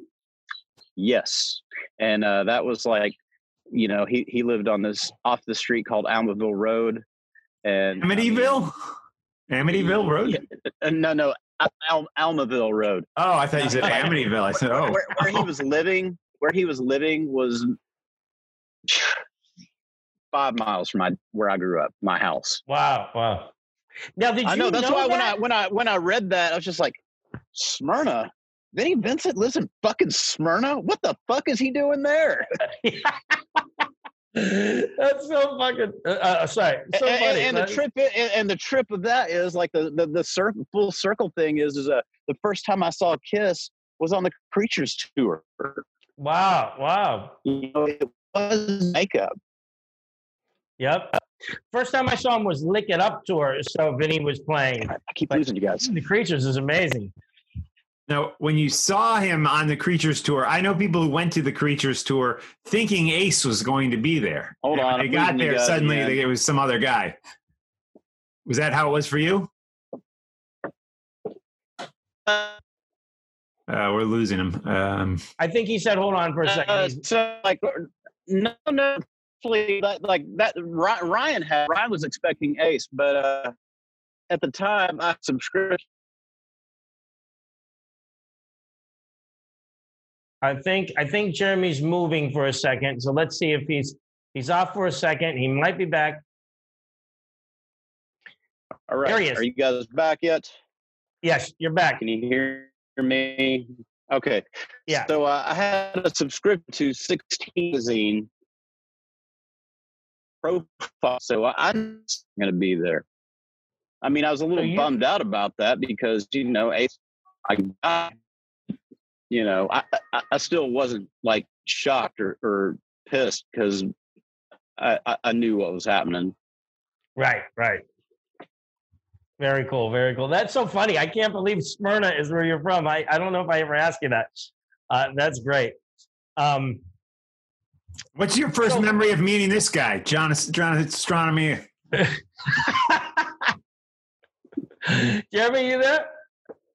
Yeah, uh, I, I I can kind of hear you. I can't see you. There. Okay, I think right. Mark asked I, about, I, am, when did we gonna have to first hang out in meet? the house. and I think that where, where did we first meet? We Uh, I believe the first time we met was uh, uh, when Ace played with us in St. Paul at the that Correct, stadium. correct. Gene did. Absolutely. Yeah. When when uh, you guys were playing a big benefit show in a stadium uh, for the Matter uh, charity, Yeah, Matt. Uh, in Minneapolis, St. Paul. Flood happened. right? And uh, and Ace came out there to join you guys, the Gene Simmons band, on stage, and that is the first time we met. And that was an amazing, uh, uh, just an unbelievable event. I had so much fun there, and it, it was it was all for charity. Matter was a great charity, and uh, we we spent a couple of nights together. So there was the night before, Yeah. then there was the the main big concert in the stadium, and then let the me next just night. recap that because man, that's one of the biggest days. So like, you know, Cool. Cheap Trick was on the bill, and Robin had us come out on stage and sing on a song, and then we backed up Don Felder, and I mean, I got to play the Hotel California harmony solo with him. I mean, fucking a. That's insane. That is amazing, That's Jeremy. That pretty is cool. A- And then you know, Wow. play with Gene in a stadium and play all these cool Kiss songs, and then Ace comes out, and I'm playing with you know half of the original Kiss Wow.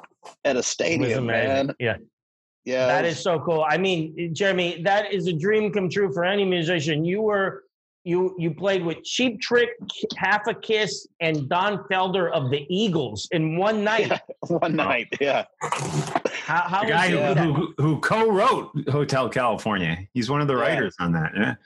And the fact that you played the harmony with him, how cool is that? I mean, I would have, no matter how good I might have been, I would have probably clammed up on that harmony. Well, I I did fuck up one spot. But the, the the thing that makes me feel better is uh we played it again the next night at this uh gala for matters Right. and don fucked it up Oh. so, so see, yeah, anybody that shows that anybody can make a mistake in that solo. So that that was great. Both nights were amazing, Jeremy, and that was that was just so cool. And um, Jeremy, I, I have a surprise for you. Uh, I, I was going to save this till the end, but I, I think that now is the time to do it. So keep the phone steady, okay? Now, right. I'm just going to preface this without really going into detail. Uh, Jeremy was, uh, I don't know if we can say who you were jamming with in New York. oh sure yeah yeah that's fine Okay. i don't, I don't care I, Jeremy was playing with Tiffany. Remember Tiffany? People, Yeah. people out there. Yeah. Tiffany was great, and I didn't see the show, but I got a I got a call that said Jeremy's hanging out at this place. So I went, and uh, one thing led to another, and, and let's just say that at the end of the event, I said, Jeremy, because of uh, the shenanigans that happened at that event, I have a surprise for you, and it's not just something I went out and got. This is something that I made personally, and and there's only two of them in the world and and it's from stuff that I collected through the years, and it ends up being something. So, and there's only two of them. Okay, so stand by. I have a mic attached to me by a wire. I'm gonna go get this, and I swear to God, this is there's two or two. Me and you are gonna be the only two people that have this. I Do you hope you any like. idea- I have no idea what this is. Do you have any oh, idea? I, don't know what it is but i, Uh, I already love it God, Oh, wow. This is it. Oh, this is cool. This is an Ace Frehley platinum plaque, platinum Ace Frehley solo record done in platinum, signed by Ace. And then right here, this is um, one of those super heavy duty vinyl. And so if you take this apart, inside here is another album that's Oh, the like heavy the duty vinyl. 128 grams. Yeah, the Like the heavy 128 ones, grams, yeah. the poster, any of the little bits that come in that. But this is a very rare platinum album that was a leftover from when they were doing platinum albums, and it was signed by Ace. So there's two of them in the world. This one Wow, that is and that one. And and let me Wow. tell you this: this one's even in better condition. So this is the the cream of the crop. And Well, Ace's I signature. Let me see if I can show I you can that. i can see it Yeah. His is signed. Wow, this one's signed even cooler than than this one, which is a little smaller. So you've got a, a one of two signed by Ace. And Ace How are you going to get that to Jeremy, John? Are you I'm going to? mail it to him. I got a special box with all kind of uh, uh, little things that'll keep it safe. I was going to give this to you, Jeremy, on uh, July uh, on when we played Atlantic City together because uh, we had a gig in Atlantic City on uh, June 5th, but that gig got canceled or not canceled, postponed until Postponed. October. Right. Like it and Ace. So um, I'm going to have to mail it to you, but I was going to hand this to you personally on June 5th, but uh, well uh, instead Look, I'm showing it to you now, and you're going to get it. well I hope you like I'm, it. I, I'm trying not to cry right now. That is absolutely amazing, John. I, I, I can't thank you enough. And uh, you know, uh, it wa- it wasn't that bad. oh god damn, dude. well, well, thank you, Jeremy. I'm so sorry for the shenanigans. I'm going to call it shenanigans that happened. Basically, here's what happened. Uh, we were hanging out. Let me put this down. I have it on like blankets. You, you would laugh if you if I could turn the webcam over here. I've got a chair, and then I've got like these like animal skin blankets, and I have that setting there so nothing damages it.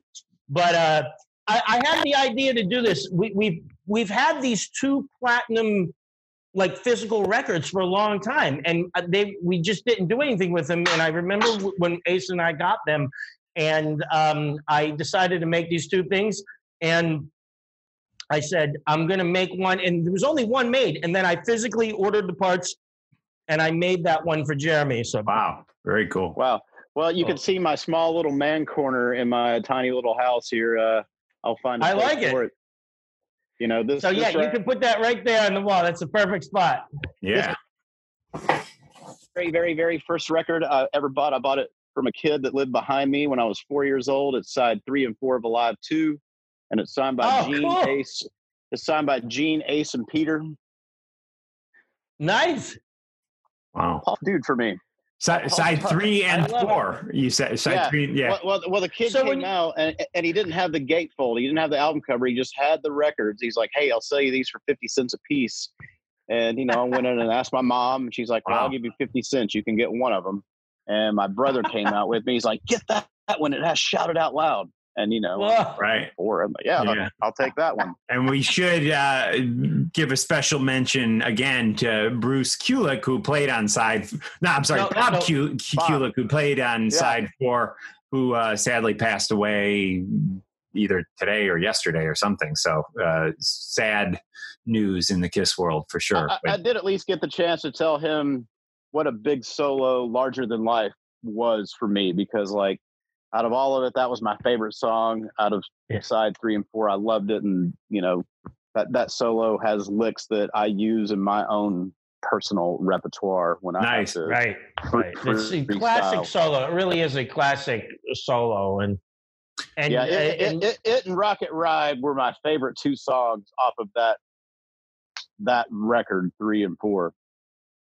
Nice. And of course, And Bob, so I, cool. I, get, I get to play Rocket Ride all the time, you know. yeah. Bob Now, played you and on uh, Paul Stanley's uh, solo record and uh, wrote a, I think, co-wrote a song on Mask and of course the four songs on Killers. So Bob was definitely a part of the the Kiss legacy for sure, and will be very missed. sadly missed, sorely missed. Yeah. Uh, and uh, so, Jer- Jeremy, speaking of you playing ace licks, um, like for example on Rocket Ride, there's something that I noticed uh, when I was out with you guys, and I probably first noticed this during sound checks. And what I'm referring to is that my band Like It uh, was was opening for Ace and Jeremy and the gang, and um, there, there was a song where you're doing a delay thing that was on the Spaceman record. And so you're doing a lot of cool things that aren't, ju- you're not just playing rhythm guitar with Ace, you're doing some lead parts and some other cool little effects.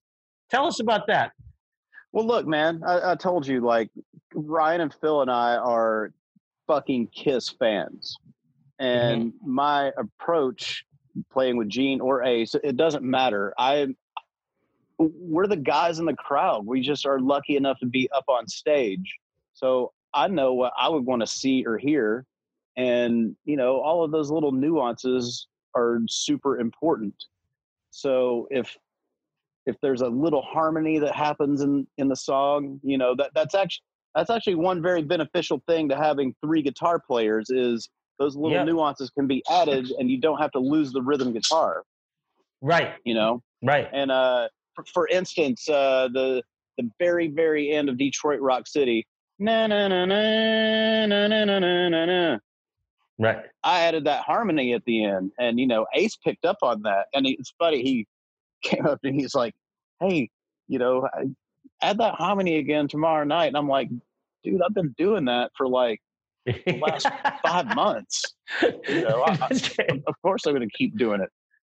And so, yeah, man, you know, like it, it's the little nuances that make it important. And you know, like even the non-musicians in the crowd, they may not know what it is, but they know it when their ears hear it, and that's Right, what right, makes they it hear it. sound more like Kiss. And that's what they want, man. They want to they want to hear it the way they know it. They don't want to hear my personal take on it or or whatever. They they want to they want to hear what they know, and I Right. respect that, and I, I respect the music and you know that's just the way we're all going to do it Yeah, and I think that's awesome because I can say as a rock fan, um, I recently it was a couple years ago actually. I went and I saw a band, that, uh, artist that I love, Hall and Oates, and they came out and they like played these like alternate sounding versions of all the songs that I love, and it was like they were jamming them out. And I felt like they were trying to make them more hard and and like loud rock.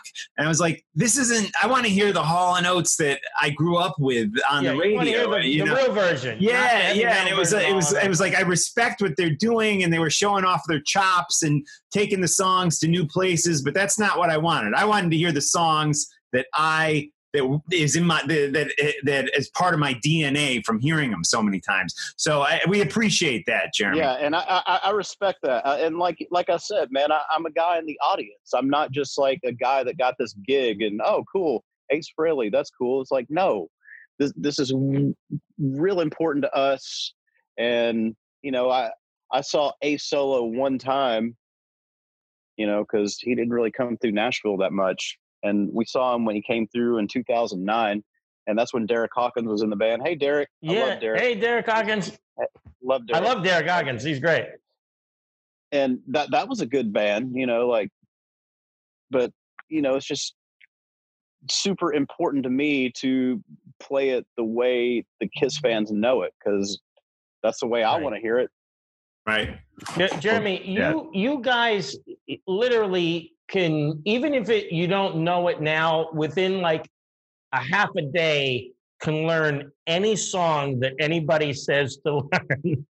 Well, you know, after doing the rock and roll residency for 5 years and you know, our sets were 22 to 28 songs every week, you know, I I got good at learning songs and you know, I wasn't Yeah. always that good at learning songs that fast. It was definitely like a muscle that got developed and you know, sometimes that material got Right. complex, you know, like like fucking uh Hocus Pocus by Focus, you know, like I learned Right, that yeah. in a day or like you know, a couple hours along with 22 other songs. So, you know, that's just it, it's my job. Yeah, like for example, um, and I love seeing your son again. He he should come on too. He can stay on. Um, like here's the thing. I don't know if you you guys have ever played this song "Holy Diver," which I'm sure you have. But like I had to it played Holy well, well Big Rock Show did Holy Diver, so I, I've done Holy Diver a lot. In fact, Yeah. we did Holy Diver with Doug Aldrich at the residency one night. Oh wow, very cool, very cool.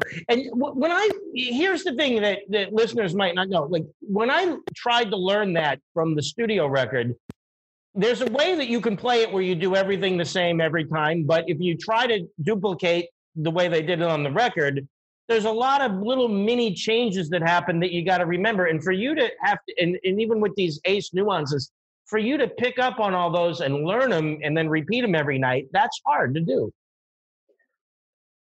I, I, guess for some people it is. Uh, you know, there there was a time in my life where that might have been hard for me, and I don't know. Like I said, it's like a muscle, and you do Yeah. it for so long. And you know, we were doing that show every Tuesday for five years.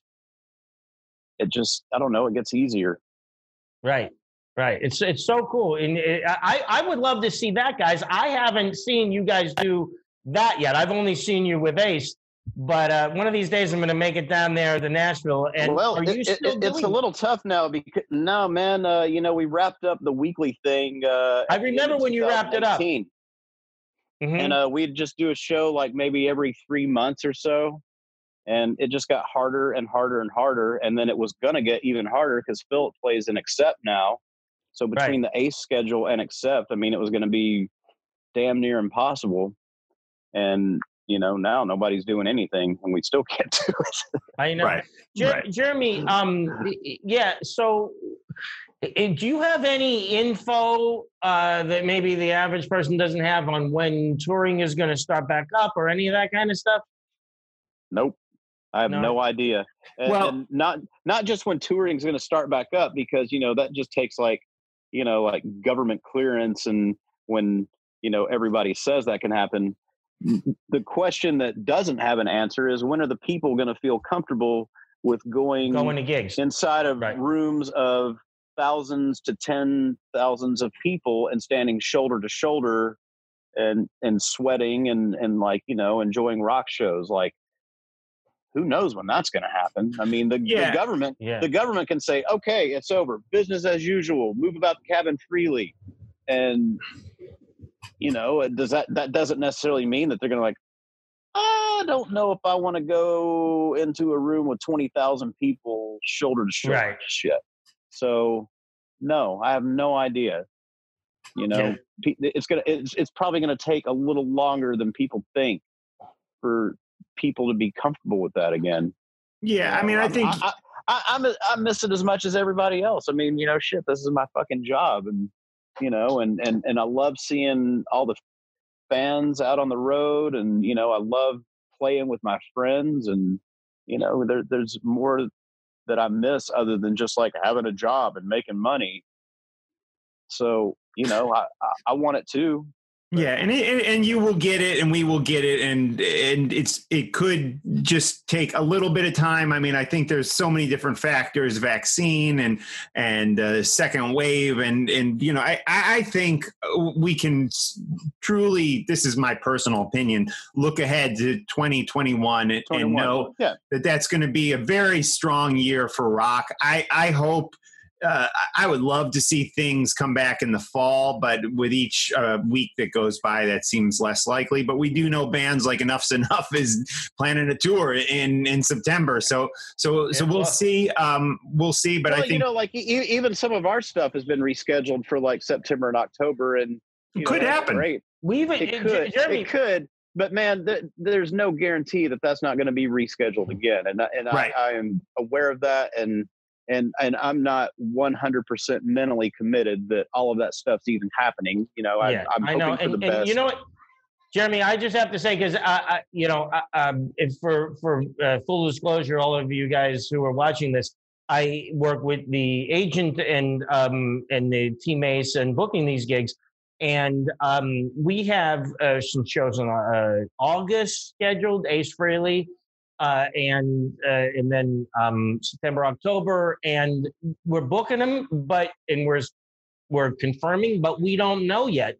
So the the idea is you just schedule them, and then maybe they'll get rescheduled. But who knows? And no one knows. We don't know. That's why Right. everybody was kind of upset with Motley Crue and those guys about what are they going to do with the tour. But they didn't even know. No one knows. Right. right on. So oh, there he is Oh, again. hey, Jer- Jer- Jeremy. Hey, Jeremy. God. Jeremy, I have a family question to ask you too. we got we got kids here. Oh, My oh, wife hey. is here. Emily's here. Yeah. Uh, Jeremy, but- you know, uh, uh, Mark? Have you ever met Jeremy before this? Uh, I've seen him play live numerous times, but I'm not sure that I've ever met him. Jeremy, uh, meet Mark's wife Emily. Uh, I think we met. I think Uh, we meet? Yeah. Oh, oh, actually, we did. We may have met at the One Kiss um, convention in uh, Yeah. Parsippany or whatever that Yeah. was, where you guys Like played. briefly. You Yeah. played the '78 right. solo record in its entirety that night. Yes. Yeah. That was crazy. Yeah. So good. Man, Oh, hey, Emily, guys I like that only, you have if you uh, only knew how sick too. I was during that performance. You, Oh, were you? You would. Uh, uh, okay, so I have type one diabetes. Oh. I thought I had food poisoning. I think I had diabetic ketoacidosis. oh I was no. throwing up every 15 minutes. Uh, my blood sugar was in the 400s.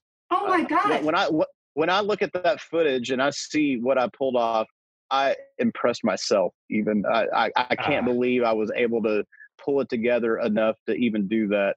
I, no I clue. knew. Had you changed your meds or something? I mean, are you on like a are you on a pump or like what do you do for type one Uh, now? no, uh, I wear this thing on my arm that Yeah. Ah, my okay. blood sugar. There you go. Uh, so I, I I didn't have this back then, and uh, and I can't remember if I'd forgotten my meter or if I just run out of test test strips. yeah. But I, I think I was taking weak insulin because about two and a half weeks later, I wound up in the hospital for a couple days Oh, with God. diabetic ketoacidosis. But I mean, you know, John, you, you can ask Philly. Philly was in the bathroom with some other guy. Oh, name man. slips my mind.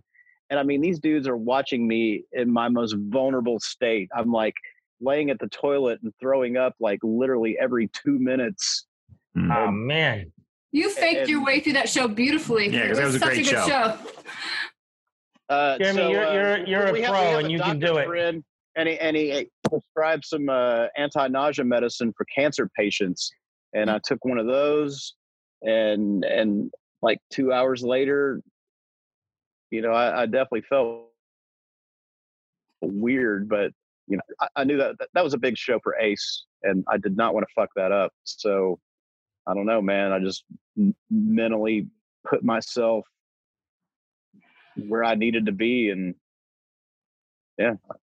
Right was- on. Jeremy, that's how was a good you are. day. And and Jeremy, I wanted to also mention, Jeremy, that you are not just the only rocker or musician in your family. Your wife, much like Mark's Mm. wife, is also a musician. She just came out with something. Tell us about that. Uh, she has a new album coming out called Muscle and Skin. And let's give the fans the whole deal. Say her name and everything. Say everything. Uh, my wife's name is Hannah Fairlight. Uh, she is a songwriter. She plays piano, guitar, saxophone. I mean, she can play bass and drums. I don't know. She's like kind of a powerhouse type. Uh, she was in the movie Pitch Perfect 3. If any of you are familiar with that movie, uh, and she is coming out with a new album. It's in June. I can't remember the exact date, but uh, if you look at any of her social media, I'm sure that'll tell you she has All right. two new video two new videos out already. Uh, one for a song called uh, "Do What You Said You Wanted to Do," and uh, and the other one is called uh, uh. Oh, I'm gonna get so much trouble. he put he put you on the spot. Have yeah. you guys worked together? We'll look it up. What's that? Have you guys uh, done a band together or you worked together? Uh, well, I, I play guitar in her band, but you know, I don't really. I just play what she tells me to play. Yeah. You know, she is Terrific. Uh, definitely headstrong in her writing and and developed enough where she doesn't really need my input. Yeah. And awesome. so I don't really offer it. I'll just Right on. I just play what she tells me to play. Right. Shut up and play your guitar, right? Um, So, uh, Jeremy, before we let you go, where, where's the best place that people can find you online? Uh, man, you can go to babe. Right, quick. Your new single. They put me on the spot, and I can't remember the name of it. this silence. Sorry, this silence. This silence. Okay. Yeah, and, and she filmed that and edited it herself because you know we can't really work with other people right now. So I mean, I don't know. She's Wow, got an eye cool. for, for for film as well as making music. So yeah, go check that out. We will. Uh, you can find me on the Jeremy Asbrock on Instagram. Jer- I've got two pages on Facebook because I ran out of room for friends on one of them, and uh, Twitter, same thing. My name. Uh, Philip and I have a very big announcement tomorrow on uh, uh, the thing that Mark Weiss is doing, uh, the decade that rocked. Okay. Yeah. If you look at Dave El- Dave Ellefson's page, Mark Weiss's Yep. page, uh, Philip and I will be on between nine and ten Central Saturday night, tomorrow night, to make a very big announcement. I'd tell you, but got to save it for tomorrow because we've Right already committed committed to releasing this information on their show. But uh, I'm very, very, very, very, very excited to make this big announcement. Okay, Nice. well, we will be watching tomorrow night. For the people listening to the podcast version of this, obviously this is in the past tense, but we will uh, definitely uh, for the people on the live stream tomorrow night on Mark Yeah. Weiss's page and Dave Yeah. Ellefson's Dave, page. Dave Ellefson's page, yeah, and uh, I, I think if you is- look up the decade that rocked, that should take you to where you need to go. Okay, Right, which cool. the Decade of Rock, guys, is Mark Weiss, the amazing photographer's new book. And I believe David Elfson is hosting the event, and uh, you guys are going to be a big part of it. And it's going to be an amazing online event tomorrow night. Do not Between miss it. Philip So and I every- will be on between nine and ten o'clock, but man, there's going to be a lot of really cool rock and rollers on the thing because you know Mark has been photographing these people, you know, the whole time. All of us have been listening to rock and roll. right on. Cool. All right. Any other questions, John? We all set with Jeremy for tonight? Well, I think I, I just want to thank Jeremy again for coming on tonight, and uh, I can't wait till we're back on the tour again. And too, uh, whether whether Me or too. not like it's opening up, uh, I have you know I, I I'm in a dual role because I, I work with Jeremy with Ace just as like uh, like a Ace's guy, but uh, or one of Ace's guys. But um, when I get to open up with my band, like it for Jeremy and Ace's band, uh, I have the most fun doing that, and we've done it for twenty some shows uh, around the. USA, and had a great Yeah. time. yeah, I saw we've one toured, of them. I, s- we, I we, s- we've toured together. I mean, you know, like that's Yeah. and yeah, all over the U.S. And you know what's cool is like what what um, Eddie Ojeda said is that like when you tour with somebody, it's like a whole different vibe. You you really like it's a family thing. You you, you Yeah, get it's like it's a- like going to camp. Touring is camp. right on. correct. Yeah, exactly. That's exactly what it is. All right. Rock Well, camp. Jeremy, we And- look and- forward and don't, and to. don't, Uh, and don't forget, John, hook, hook me and Eddie up since he's in Nashville. Oh, and, no like, doubt. You know, like I'm the only native he's going to meet here. He can meet all these other rock and rollers, but none of these motherfuckers are from here. I'm from there. You are right. Right on. I will, and he'll be happy that He'll be happy for that because I'm sure he meets people, but they're like you said, they're all transplants. Yeah. You're originally from Nashville, so you can show him you you you got the real deal, and I promise I will do that. So Jeremy, thank you again for everything guys. tonight. I will be in touch soon, and you're going to get a big box in your. You're, I'm going to be in touch with you about that. You're going to get a big box soon. man. It's going to I- have I really plaque. appreciate that. That's that's very sweet of you to do. I'm I'm very very excited. Thank you. You don't have to. You don't have to thank me. I just, I just wanted to show it on this because I wanted to surprise you.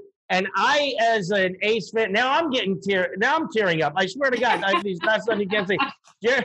I swear to God, little weird things like this can make me tear up. Um, to me, this was just a, a cool thing. Uh, as as somebody who's been an Ace fan forever, having that on my wall is is like the ultimate thing. And um, especially when you hear the, the story of how it came about. And and I said, if I'm going to do one of these, we only have two of these, and we've had them for years.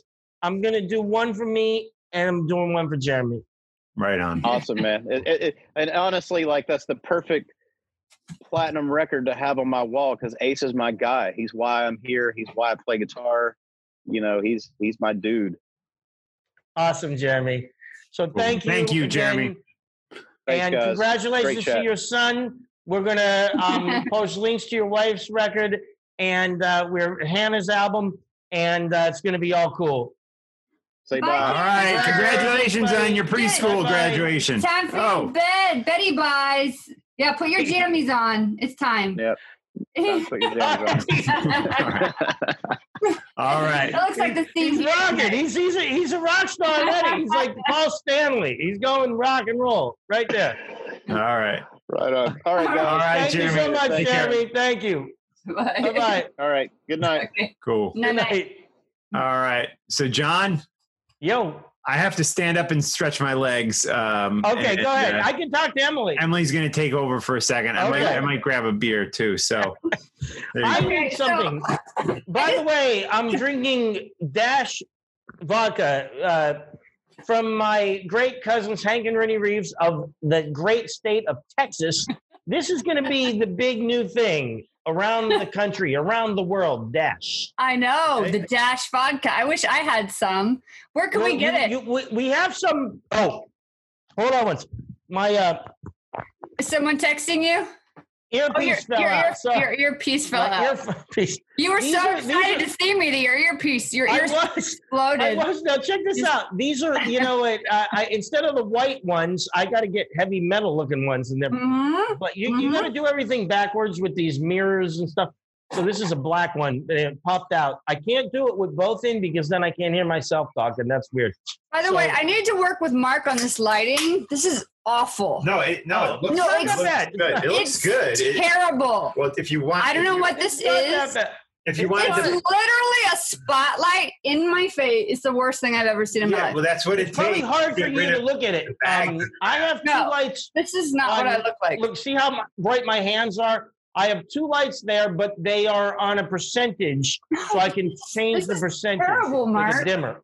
It's terrible. Do you want your seat back? Sure. Emily, I love that you have that uh, martini. So this is a, a dirty, dirty, dirty martini. Okay, we had a discussion on a previous show on how to make them. Now, was I correct? I don't know if you saw what I said. Yeah, yeah, yeah. I think you were correct, John. So, So- John, we got about ten minutes left. Do you want to Okay. um do the the uh, Oh yeah, what the we've guitar- been doing with the guitars and stuff. Yeah, stuff? 'Cause let's do I, I, the I just love your guitar stories. thank You you. want me to pick one or?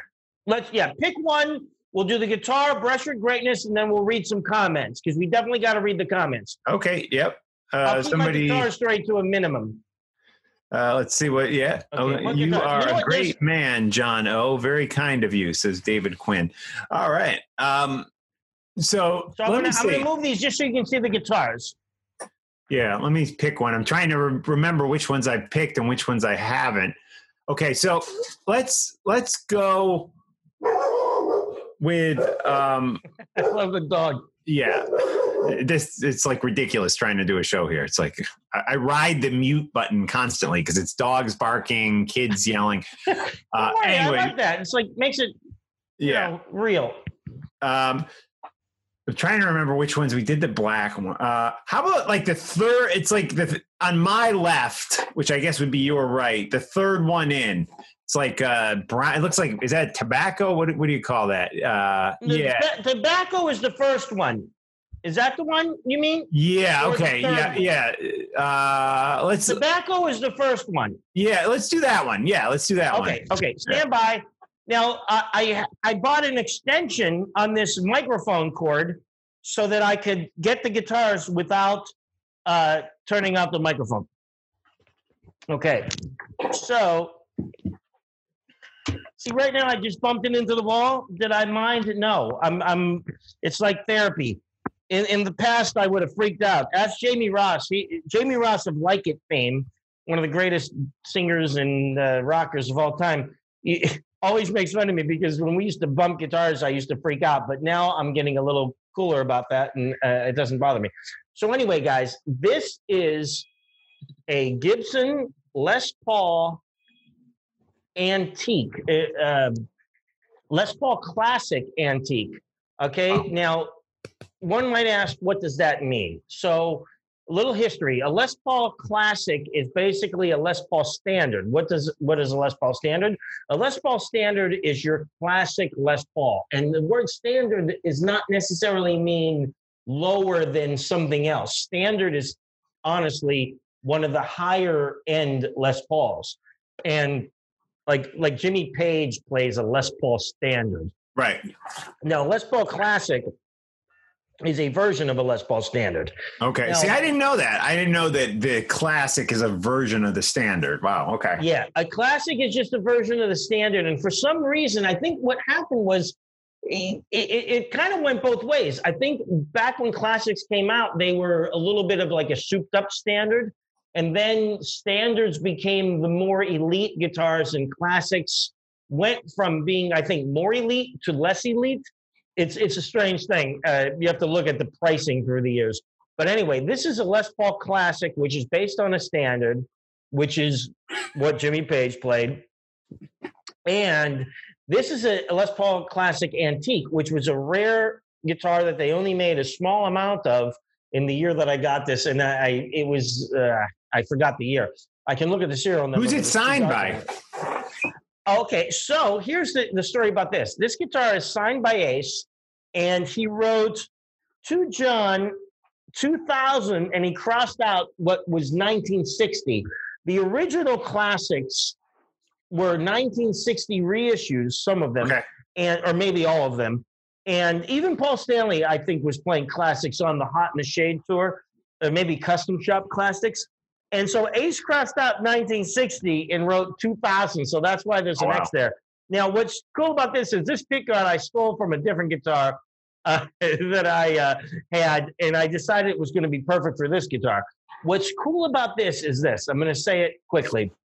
This guitar has headstock binding and a crown inlay.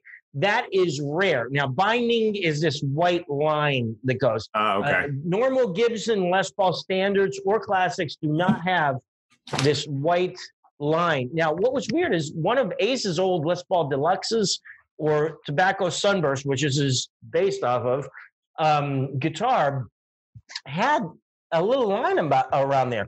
I don't know what it was. Um, I don't know if he drew that on or painted it on or whatever, but he it was almost like he put his own binding on the guitar.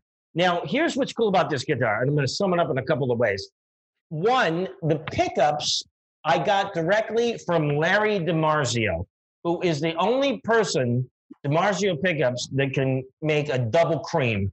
When I say double cream, I mean one, two together, double cream. This color is called cream. This has got a flame top, two piece top, and get this, guys. See that album there, Ace Frehley Origins?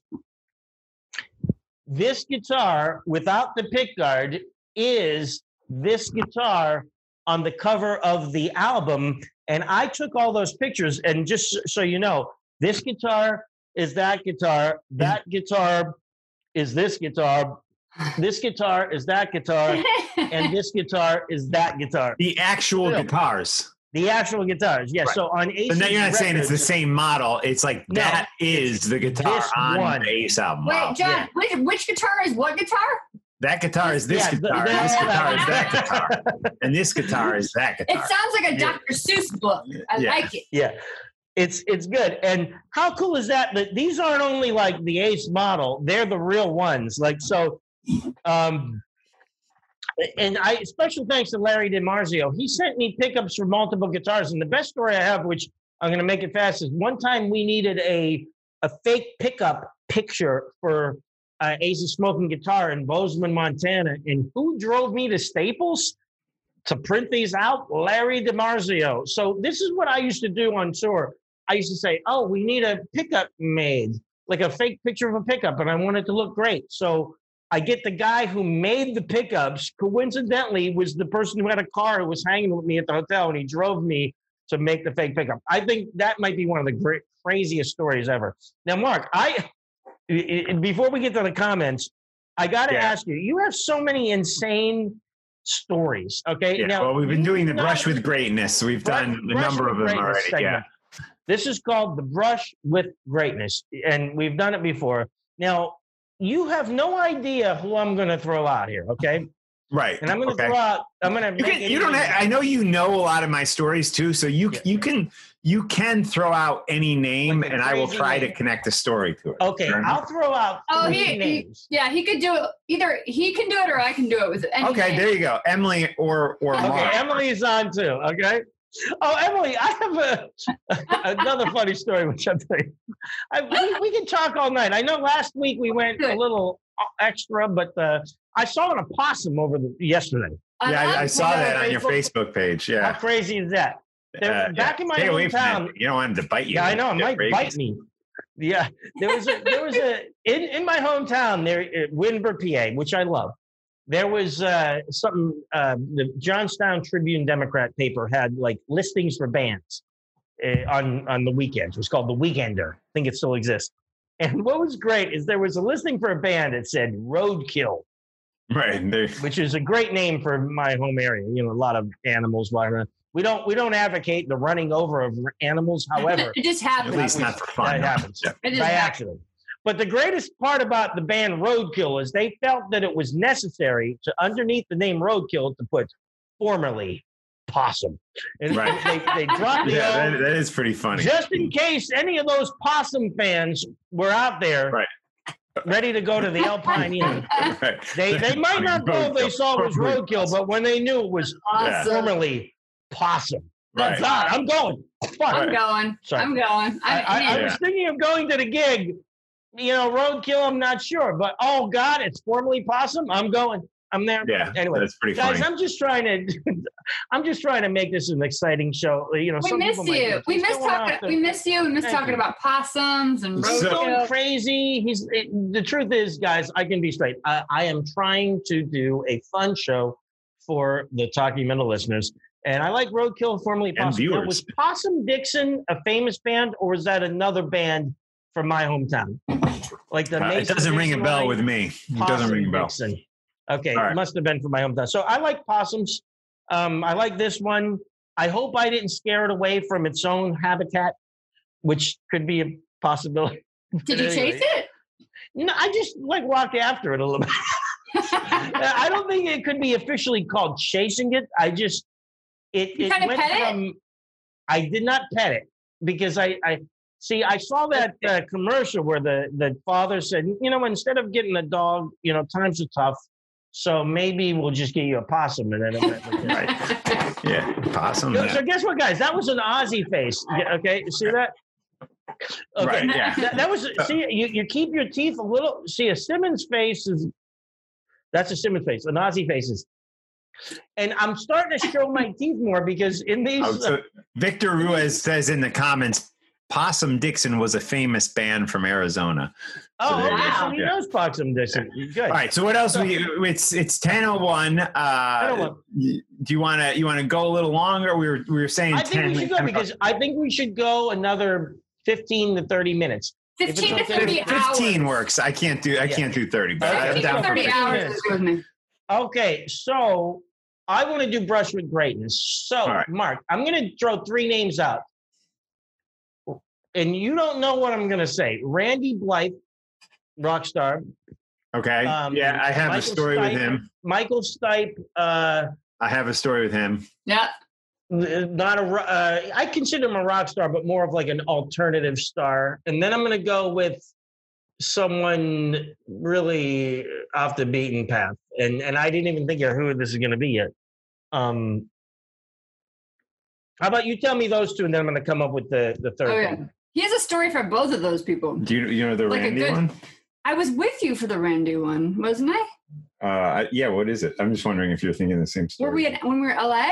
Was it LA one no. or California? No, no, no. No, I, I, I've only, I, I don't know what story story that one was. Oh, w- You have multiple that, stories for Randy was, White. uh, yeah, I, I never met him Okay, in go LA, ahead, go so ahead, I'm go not ahead. sure what that is. Okay. But um, the only Randy one I have, besides having interviewed him with, I believe you on on Talking Metal, he was on Talking Metal at one point. Right. Was we were at Ozzfest. And I had a West Memphis Three shirt on, who were these three guys who were in jail, and there's documentaries about them. And Metallica did the music for the documentaries and all this stuff, but or provided music. But anyways, he came up to me. He saw me with the shirt on, and and What year? Because they're free now. They are free now. yeah. Oh, this is Yeah. this is 2006 Well, or so I was seven. with you at that Ozzfest. Probably, yeah. yeah, It was at PNC. Yeah. Um, and he came up to me and said, "Hey, man, I, I really appreciate that you have that shirt on. It's a great shirt." Yeah. And, and that's my that's He's a big social That's justice. yeah that's that's like, so that's the yeah. yeah. Uh, the Michael Stipe story. Uh, This I've is a good I've one. said before. Um, I- I don't know if I've ever said it in public, but uh, I was with uh, Bill Flanagan, who is a top uh, music journalist. He's currently uh, on Sirius XM. Friend of mine. I still talk to him every now and again. Um, I love Bill Flanagan. like He's great. Bono's one of Bono's good close friends. friend. Anyways, he um he was interviewing Michael Stipe, and I was the associate producer on the on the show, on the interview, and I believe it was on on top of the Waldorf. Uh, Wow. there was, Waldorf yeah, there's some like Hotel, outdoor It's a hotel in New York Yeah. City for Hotel people that in don't know. Manhattan. on, on Fifth Ave, right? Uh, and and so so we were there, and there was like some kind of outside balcony where we did the interview. It was like a restaurant, but it was closed down. I don't know. But anyways, Michael Stipe uh, did the interview, and then afterward, uh, they they were like, "Mark, well, why don't you walk Michael over to the freight elevator?" And so it was me, Michael Stipe, and his assistant, and we got on the freight elevator, so he didn't have to take the regular elevator down. And he had recently had a had some surgery. I think he had a hernia or something. So he he didn't want to take the the flight of stairs down to get on the normal elevator. That's what it was. So we get on the freight elevator, which was the only one that went that high up in the hotel. And so it's me, him, and his assistant. We're going down. I'm just basically taking him down to his car, you know. And he's like, uh, "So what? What goes on now?" And I was like, "I was like, I, I don't know." I was going back to the office, and he said, uh, "Well, I'm heading back to my hotel room. I'm gonna, you know, and this is back in the '90s when you know blunts and and 40s were cool. And that, and this is what he says to me: like, "I'm gonna have a, I'm gonna have a, I'm gonna have a 40." He goes, "Oh, I got a couple cold ones, couple 40 ounces back in my room, and I'm gonna smoke a nice blunt." Uh, he's like, "You're welcome to come with me if you want to hang out." and I said. Uh, I said, I said, well, I really appreciate that, man. I wish I could. I said, but I actually have to take the tapes of the interview we just shot back to to VH1 and transcribe. He's like, oh, that's cool, man. I just thought I'd throw it out there. And I was like, so, yeah. And then I got him down to his car, and his assistant, who was female, she was silent the whole time in the elevator. Wow. Uh, and, and there may have been, he may have said some other stuff. I can't remember. Like, what are you listening to? Blah, blah, blah. So, and then, then that was that.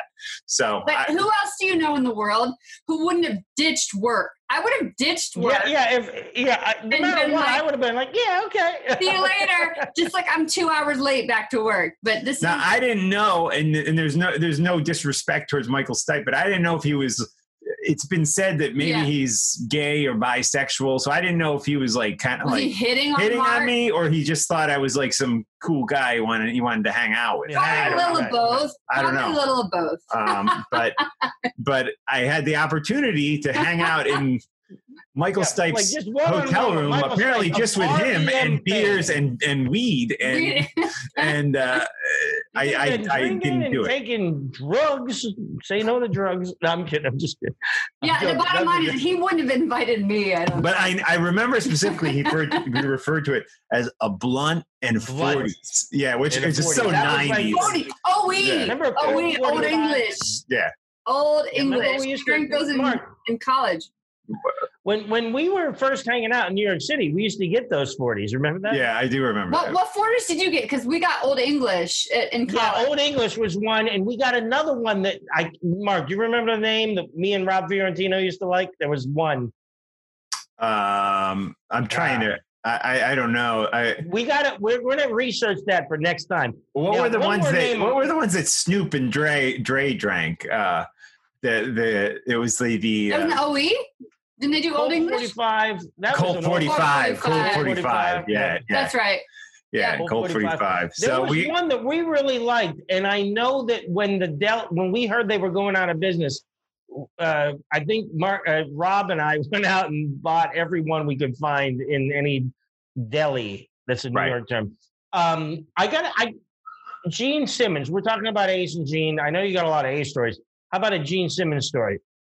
Uh yeah, I got a number of Gene Simmons stories. Um Tell us like one. I, I could go on and on. Not like a not a new Gene Simmons story, like an old VH1 Uh, you you taking me to his birthday party and sitting with Gene at his birthday party. You remember? I don't know if you remember that. There's that. I But did- I'll tell the one where the VH. right? Speaking of VH1, we interviewed Paul and Gene for VH1. I've said this on Facebook before, but after the interview, it was a, similar thing where where the interview ended and got a picture with Paul. He left. This is 96, 95, actually, right before the unplugged.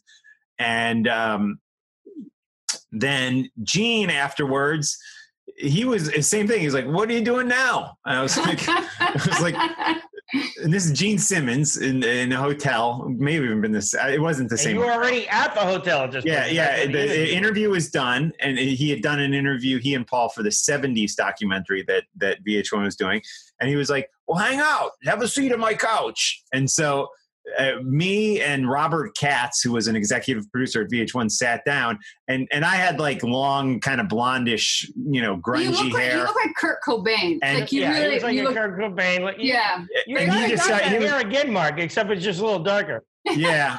Uh, and then he started asking me questions. He was like, So, what do you think of Rage?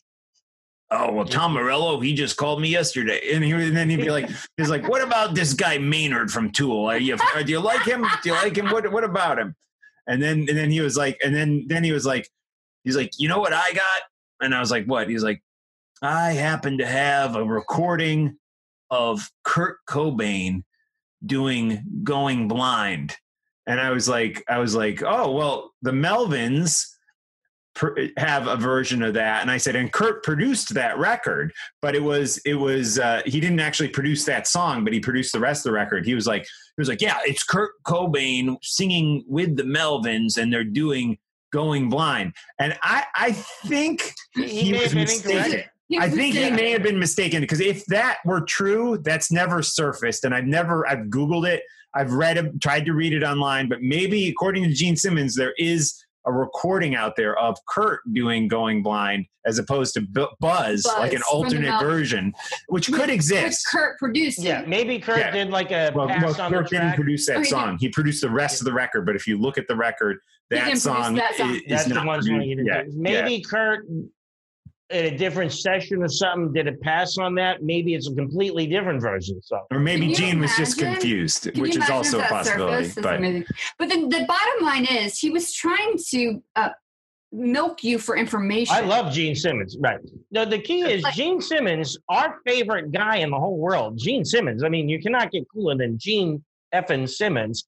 Um, and he was trying to say, I spotted a hip dude Yeah. right. looks like Kurt Cobain, who's working for VH1, which is like the hot thing at the moment, and Yes. uh, still is, and uh, was saying, "I want to hang out with this guy to find out what he likes because he's like the the the cool." Factor at this point. So, how cool is that? That Gene Simmons thought you were cool. Yeah, Like, and I I, also Simmons, remember think during the conversation with him, I said to him, I said to him, uh, so you know, there's been some rumors that Ace and Peter might show up at the Unplugged, and he was like, "You never know." Like he said that, Wow, and it was oh, like okay. a couple days before. What? And I also remember I had to go to the bathroom really bad the whole time I was sitting on the couch talking to him, but I didn't want to be like, "Excuse me," while I use the bathroom. I, so I just held it in and sat on the couch. You're But, like, I gotta pee. but um, That is somebody said on uh, on the the comments wanna they said, "Do I have any uh, uh, Todd Rundgren stories?" Which I don't. Um, how about you Ah. guys? Any stories? Any brush with greatness? You know what? Todd I don't have any Todd stories, but I know um, I've had some Bebe Buell encounters, and uh, Right. Bebe Buell uh, was is um, Liv Tyler's mother, and Todd Rundgren is her father. Correct? No, no. With Steve uh, Steven Tyler is wait. Oh yeah, yeah, yeah. Liv, duh. Yeah, Liv, no. Liv That- that's what I Tyler. meant. Liv here, here. Liv Tyler is um, Bebe is and- Bebe and Steven. Stevens' daughter, Yeah. but she was raised by by Todd Yeah. Rundgren. Correct. That, that's what I number meant. of Yeah. years. Liv Tyler, of course, is Steven Tyler's daughter. Let me correct that. Liv Tyler is Steven Tyler's daughter with Bebe Buell. However, um, for a little part of her life, she was living with Todd Rundgren too. The last time we ran into Bebe Buell was at Guns N' Roses. That what show? That tiny little show we went to. Where did we see them? In New York City. The Hammerstein. Was it Hammerstein? Because we were in the um, balcony. Do you remember? And she was right. She was kind of with us, and she turned around and like was like, "Hey." Oh yeah, because we had I think just interviewed her on Talking Metal shortly before. Anyway, that. she was at a GNR show. I think Yeah. she's good friends with Frank. I think she's good. Could friends be. With She probably is good friends. Right? Hey guys, I want to I want to mention a couple of people that I really know. yeah. Let's Well, read some uh, comments and then we'll get out of here. Yeah, Rich St. Van is a great dude. He uh, lives in Weehawken. He's friends with Philly from the Ace crew and everybody. And Rich helps out with uh, tons of stuff, uh, Ace stuff, like it stuff. Um, and um, yeah, If you have any questions, now's around. your time. Throw a comment at us because we're wrapping up time. here. David Quinn. David Quinn is a, a good buddy uh, as well. And Rich St. Van, by the way, if whenever you're um, cool with hanging out, people, you know, COVID style, uh, let me know. We'll hang out. Um, David Quinn, two. 6.2 alcohol, extra strong, full body Pilsner. Yep, you are correct. Uh, we definitely got to get into that. Now, let's see who else. See, I can only see like four comments on my screen. And it Yeah, says it- we have 91 comments, and I'm going to read some names down just so I can read the names. Yeah, I can scroll back quite a bit. Victor Ruiz, who we, we love Victor, metal. Uh, Brian Borges, my childhood best friend and current all time. If somebody said, Who's your best friend of all time? Brian Borges. Sherry and Michelle, I call them the marketing team. They are watching. David Arnold, who worked with us at uh, Talking Metal and one of our longtime friends. Uh, Jason L., The Mask. Thank you, Jason. Well, he's going to be in a TV show with me. Michael Duno, Laura. Uh, I love her. Uh, Joe Ryan, Hank Reeves, the vodka. G- Uh, Bert Gabriel's watching. Michelle. Oh, Emily Striegel's watching. Yeah, a lot of people. 84. Hey. A lot of people are watching. Hi. Cool. All right. Um, I will end on this, and then uh, I just wanted to say that I got some inside. Delilah, This might Jack be in, Lauler. I got more names. I got more names. I'm sorry, guys. We've got uh, uh, Delilah, um, the best photographer of all time, uh, Jack Lauler, Tina Gresco, uh, lots of people. Lisa Colbert, uh, Colbert or Corbett, um, one of my absolute longtime great, great friends. Uh, she was in a Poison video for "I Won't Forget You." Um, look at that video. Lots of lots of cool people. And my favorite Facebook person in the whole world, his name is Jack Lauler, L A U L E R. Give him a friend request. If you want to see cool, funny posts, Jack Lauler is the guy, and he's also Jamie Ross's best friend now too. all right. So Jamie uh, Ross, like it, guy, my band. Yeah, Jamie Ross is in John's band. So, um, so I did want to mention that I I got some some stats these are real stats. When uh, Apple launched uh, the podcast section of iTunes back in 2005, by the end of that year, there was like 1,500 podcasts available on iTunes. And we were one of them, John. We were one of the first podcasts. When I say that, people don't believe me. I can tell you this this info is is absolutely correct. As of early May, this we're recording this on May 29th. So earlier this month, iTunes passed the one it's not even iTunes anymore because they've removed the podcasts off of iTunes and now it's a podcasting app that you have to go to Apple Podcasts. So now the Apple podcasting app as of early May 2020 now has over 1 million. They passed the 1 million mark for podcasts. Everyone Okay. has a That is- podcast. Yeah, so so amazing story. basically and there's what 330 million people in this country. Well, so but I know that's worldwide, but I'm just saying there are 1 million podcasts now available on iTunes and this is the weird thing. Only 26 million episodes. So that goes to tell you that most of these podcasts don't last very long.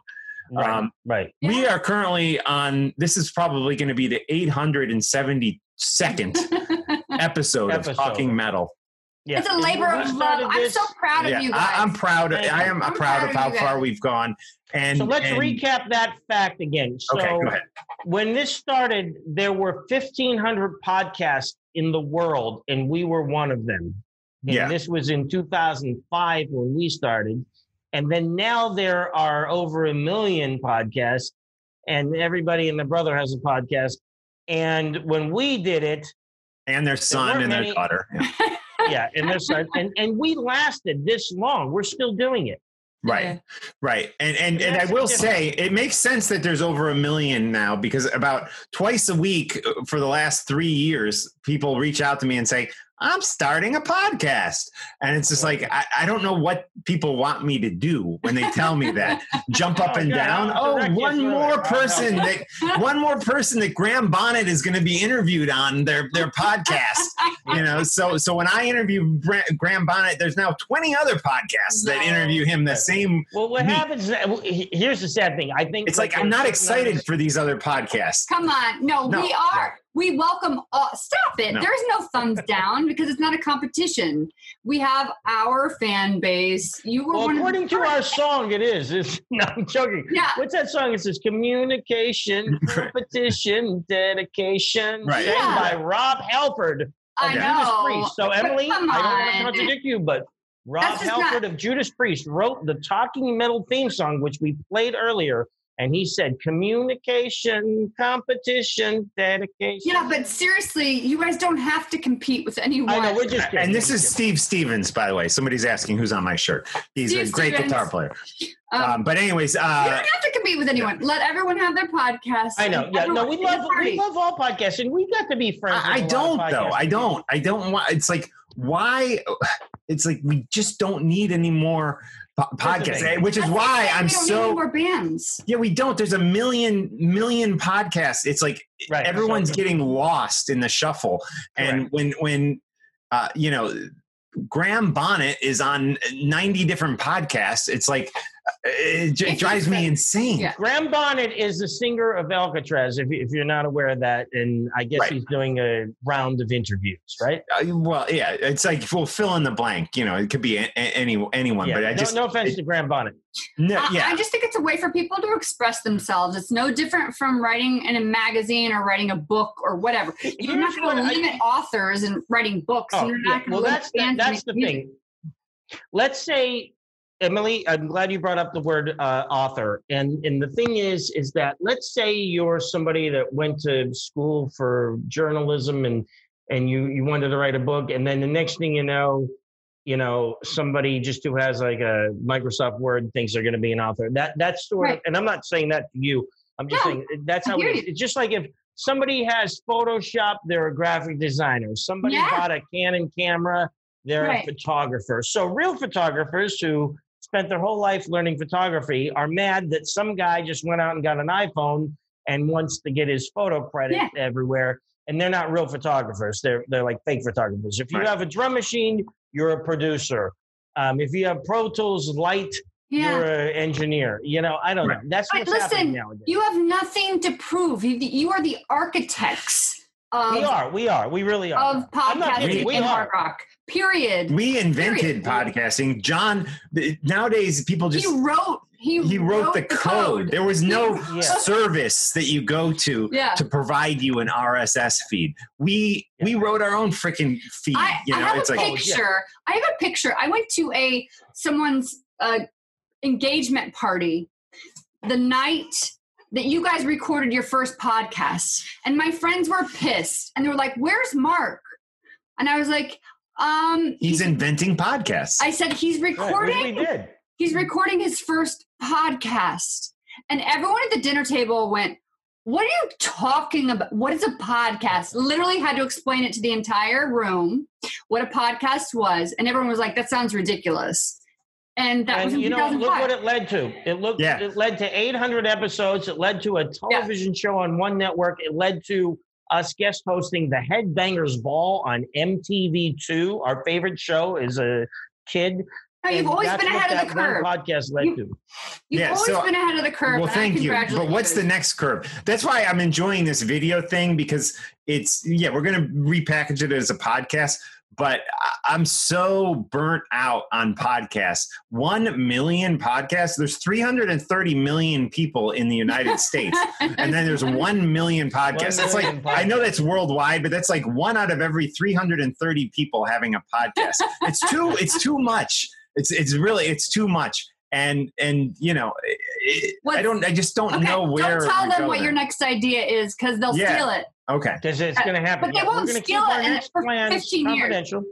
It'll take them 15 years to catch on, Mark. So it's okay. And Z Man, by the way, is is checking in. He's watching right now. Z Man, you are one of the original talking metalheads, and Yes. we appreciate your support. You were clued into podcasts way before all the uh, the the follower, the I don't know what I want to call them, all the uh, jumping on the bandwagon people the past five years. So thank you for your ongoing support, Z Man, and uh, yeah, thanks to everyone I for wa- I wanna watching. say hi to And Lynn I always end it on a grouchy old Sherry. man note. I don't know why I do that. So Lynn, sorry for bringing Mike it down the party. PA. Crotchety, crotchety old man. No, I get it.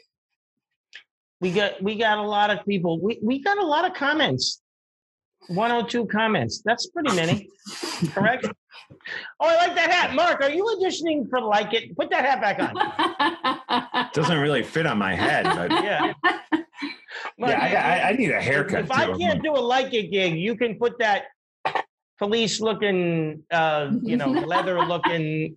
Uh, Emily, I love when you wear those hats, by the way. You look cool. Oh, guess what? Emily, I'm not sure if you can see this, but you guys will both like this. I, I got to show something. Um, hang on once.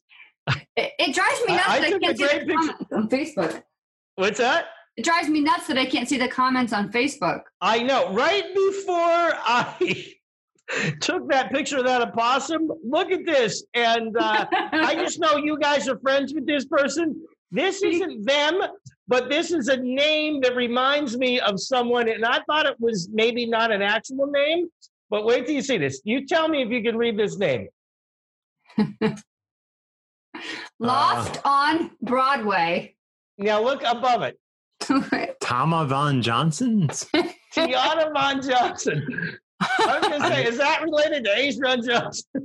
Yeah, I don't know. But he's another. You can catch probably him on about ten different podcasts this I don't think Ace does a lot of podcasts, does he? No. But I just said that you guys know that guy, and uh, you know I've met him, and he's a really cool dude. But Yeah. I always thought Von Johnson was like I, I didn't know if that was an actual name, but look, I, I was no, that, I, that's not his real name. That's not his real And then I saw name. something. It says Tiana Von Johnson Lofts.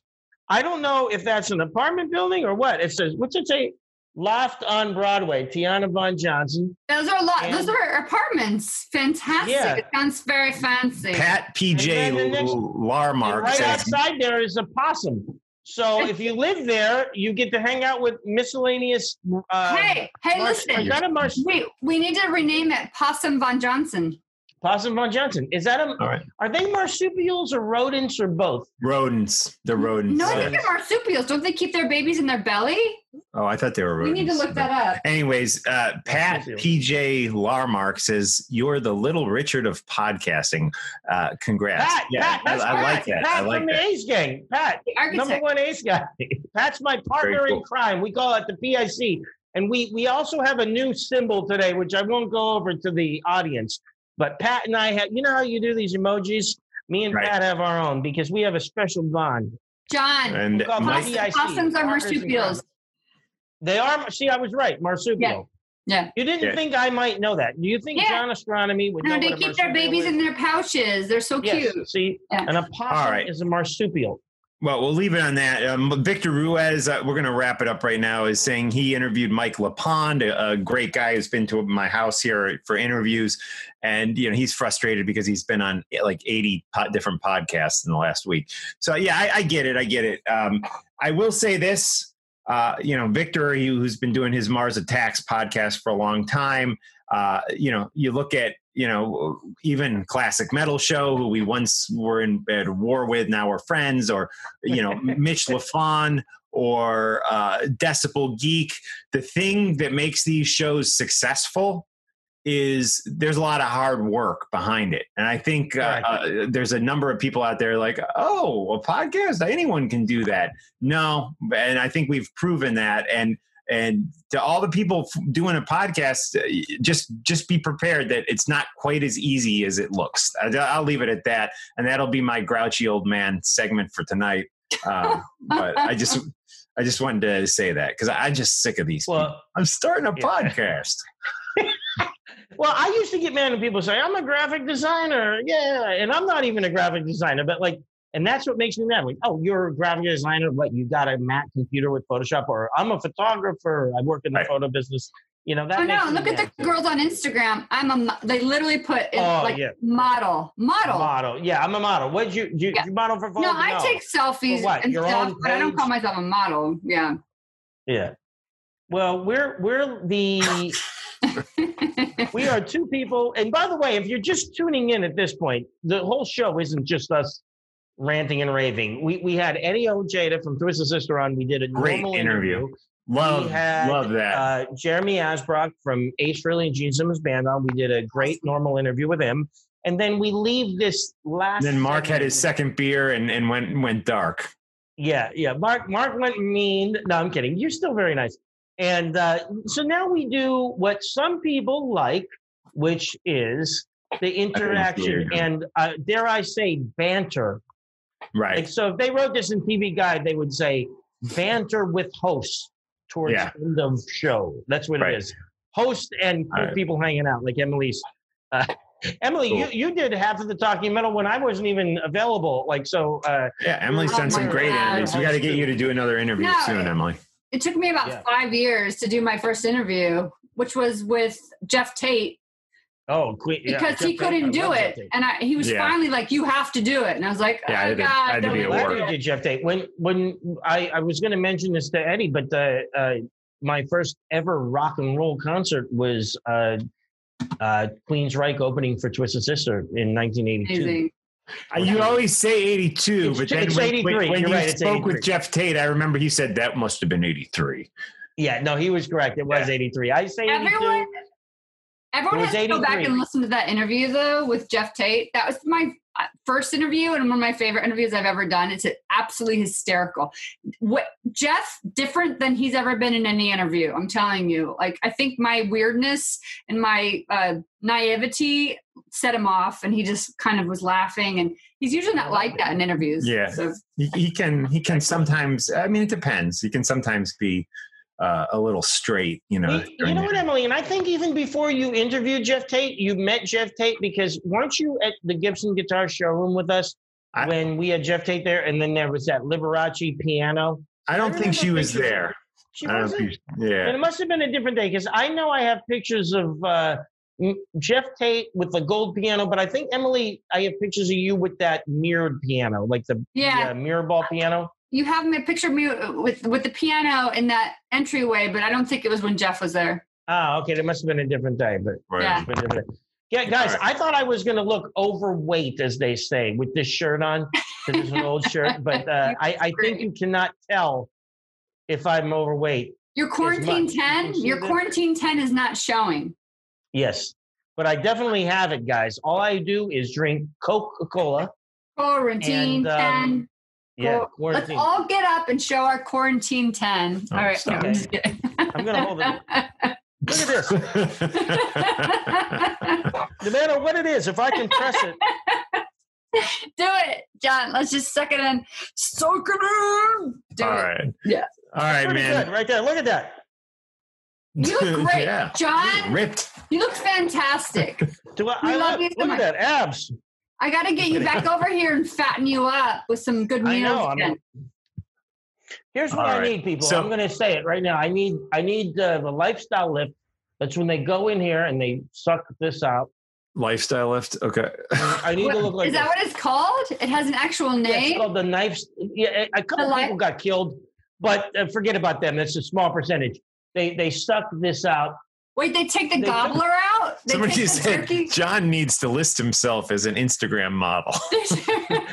I'm an Oh, Victor influencer. said. Wait. Victor said that. so tell me, they take I- the I gobbler, they take the turkey Yeah, gobbler, they get that right they out. get They the turkey gobbler, and they pull it up, Mhm. and I need it. Right. And then I need like uh look, oh you don't want to see this here. I need I got they need they you know I need to I need to fill this in a little bit. you know. All right. get the gobbler. Let's get the gobbler. We'll go to the deli. We'll eat a turkey gobbler, and then we'll get our gobblers taken out, Mhm. All right. and we'll get some Guys, more. my hair does not normally look like this. Look, I can, you know, if I push it all down, John. that's what Oh I'm Oh my looking at. God, you got bangs. John got have bangs. Yeah, somehow now I have bangs. I don't know. All right. So John, we started with Yeah. uh, a little mics on. He's I like know. muting me. Mark is mu- muting. No, it's on. Mike's on. Hello, hello. Testing one two. We can we can hear you. Can you hear us? You can't hear us? Yeah, it's on. I don't know. I haven't done anything differently.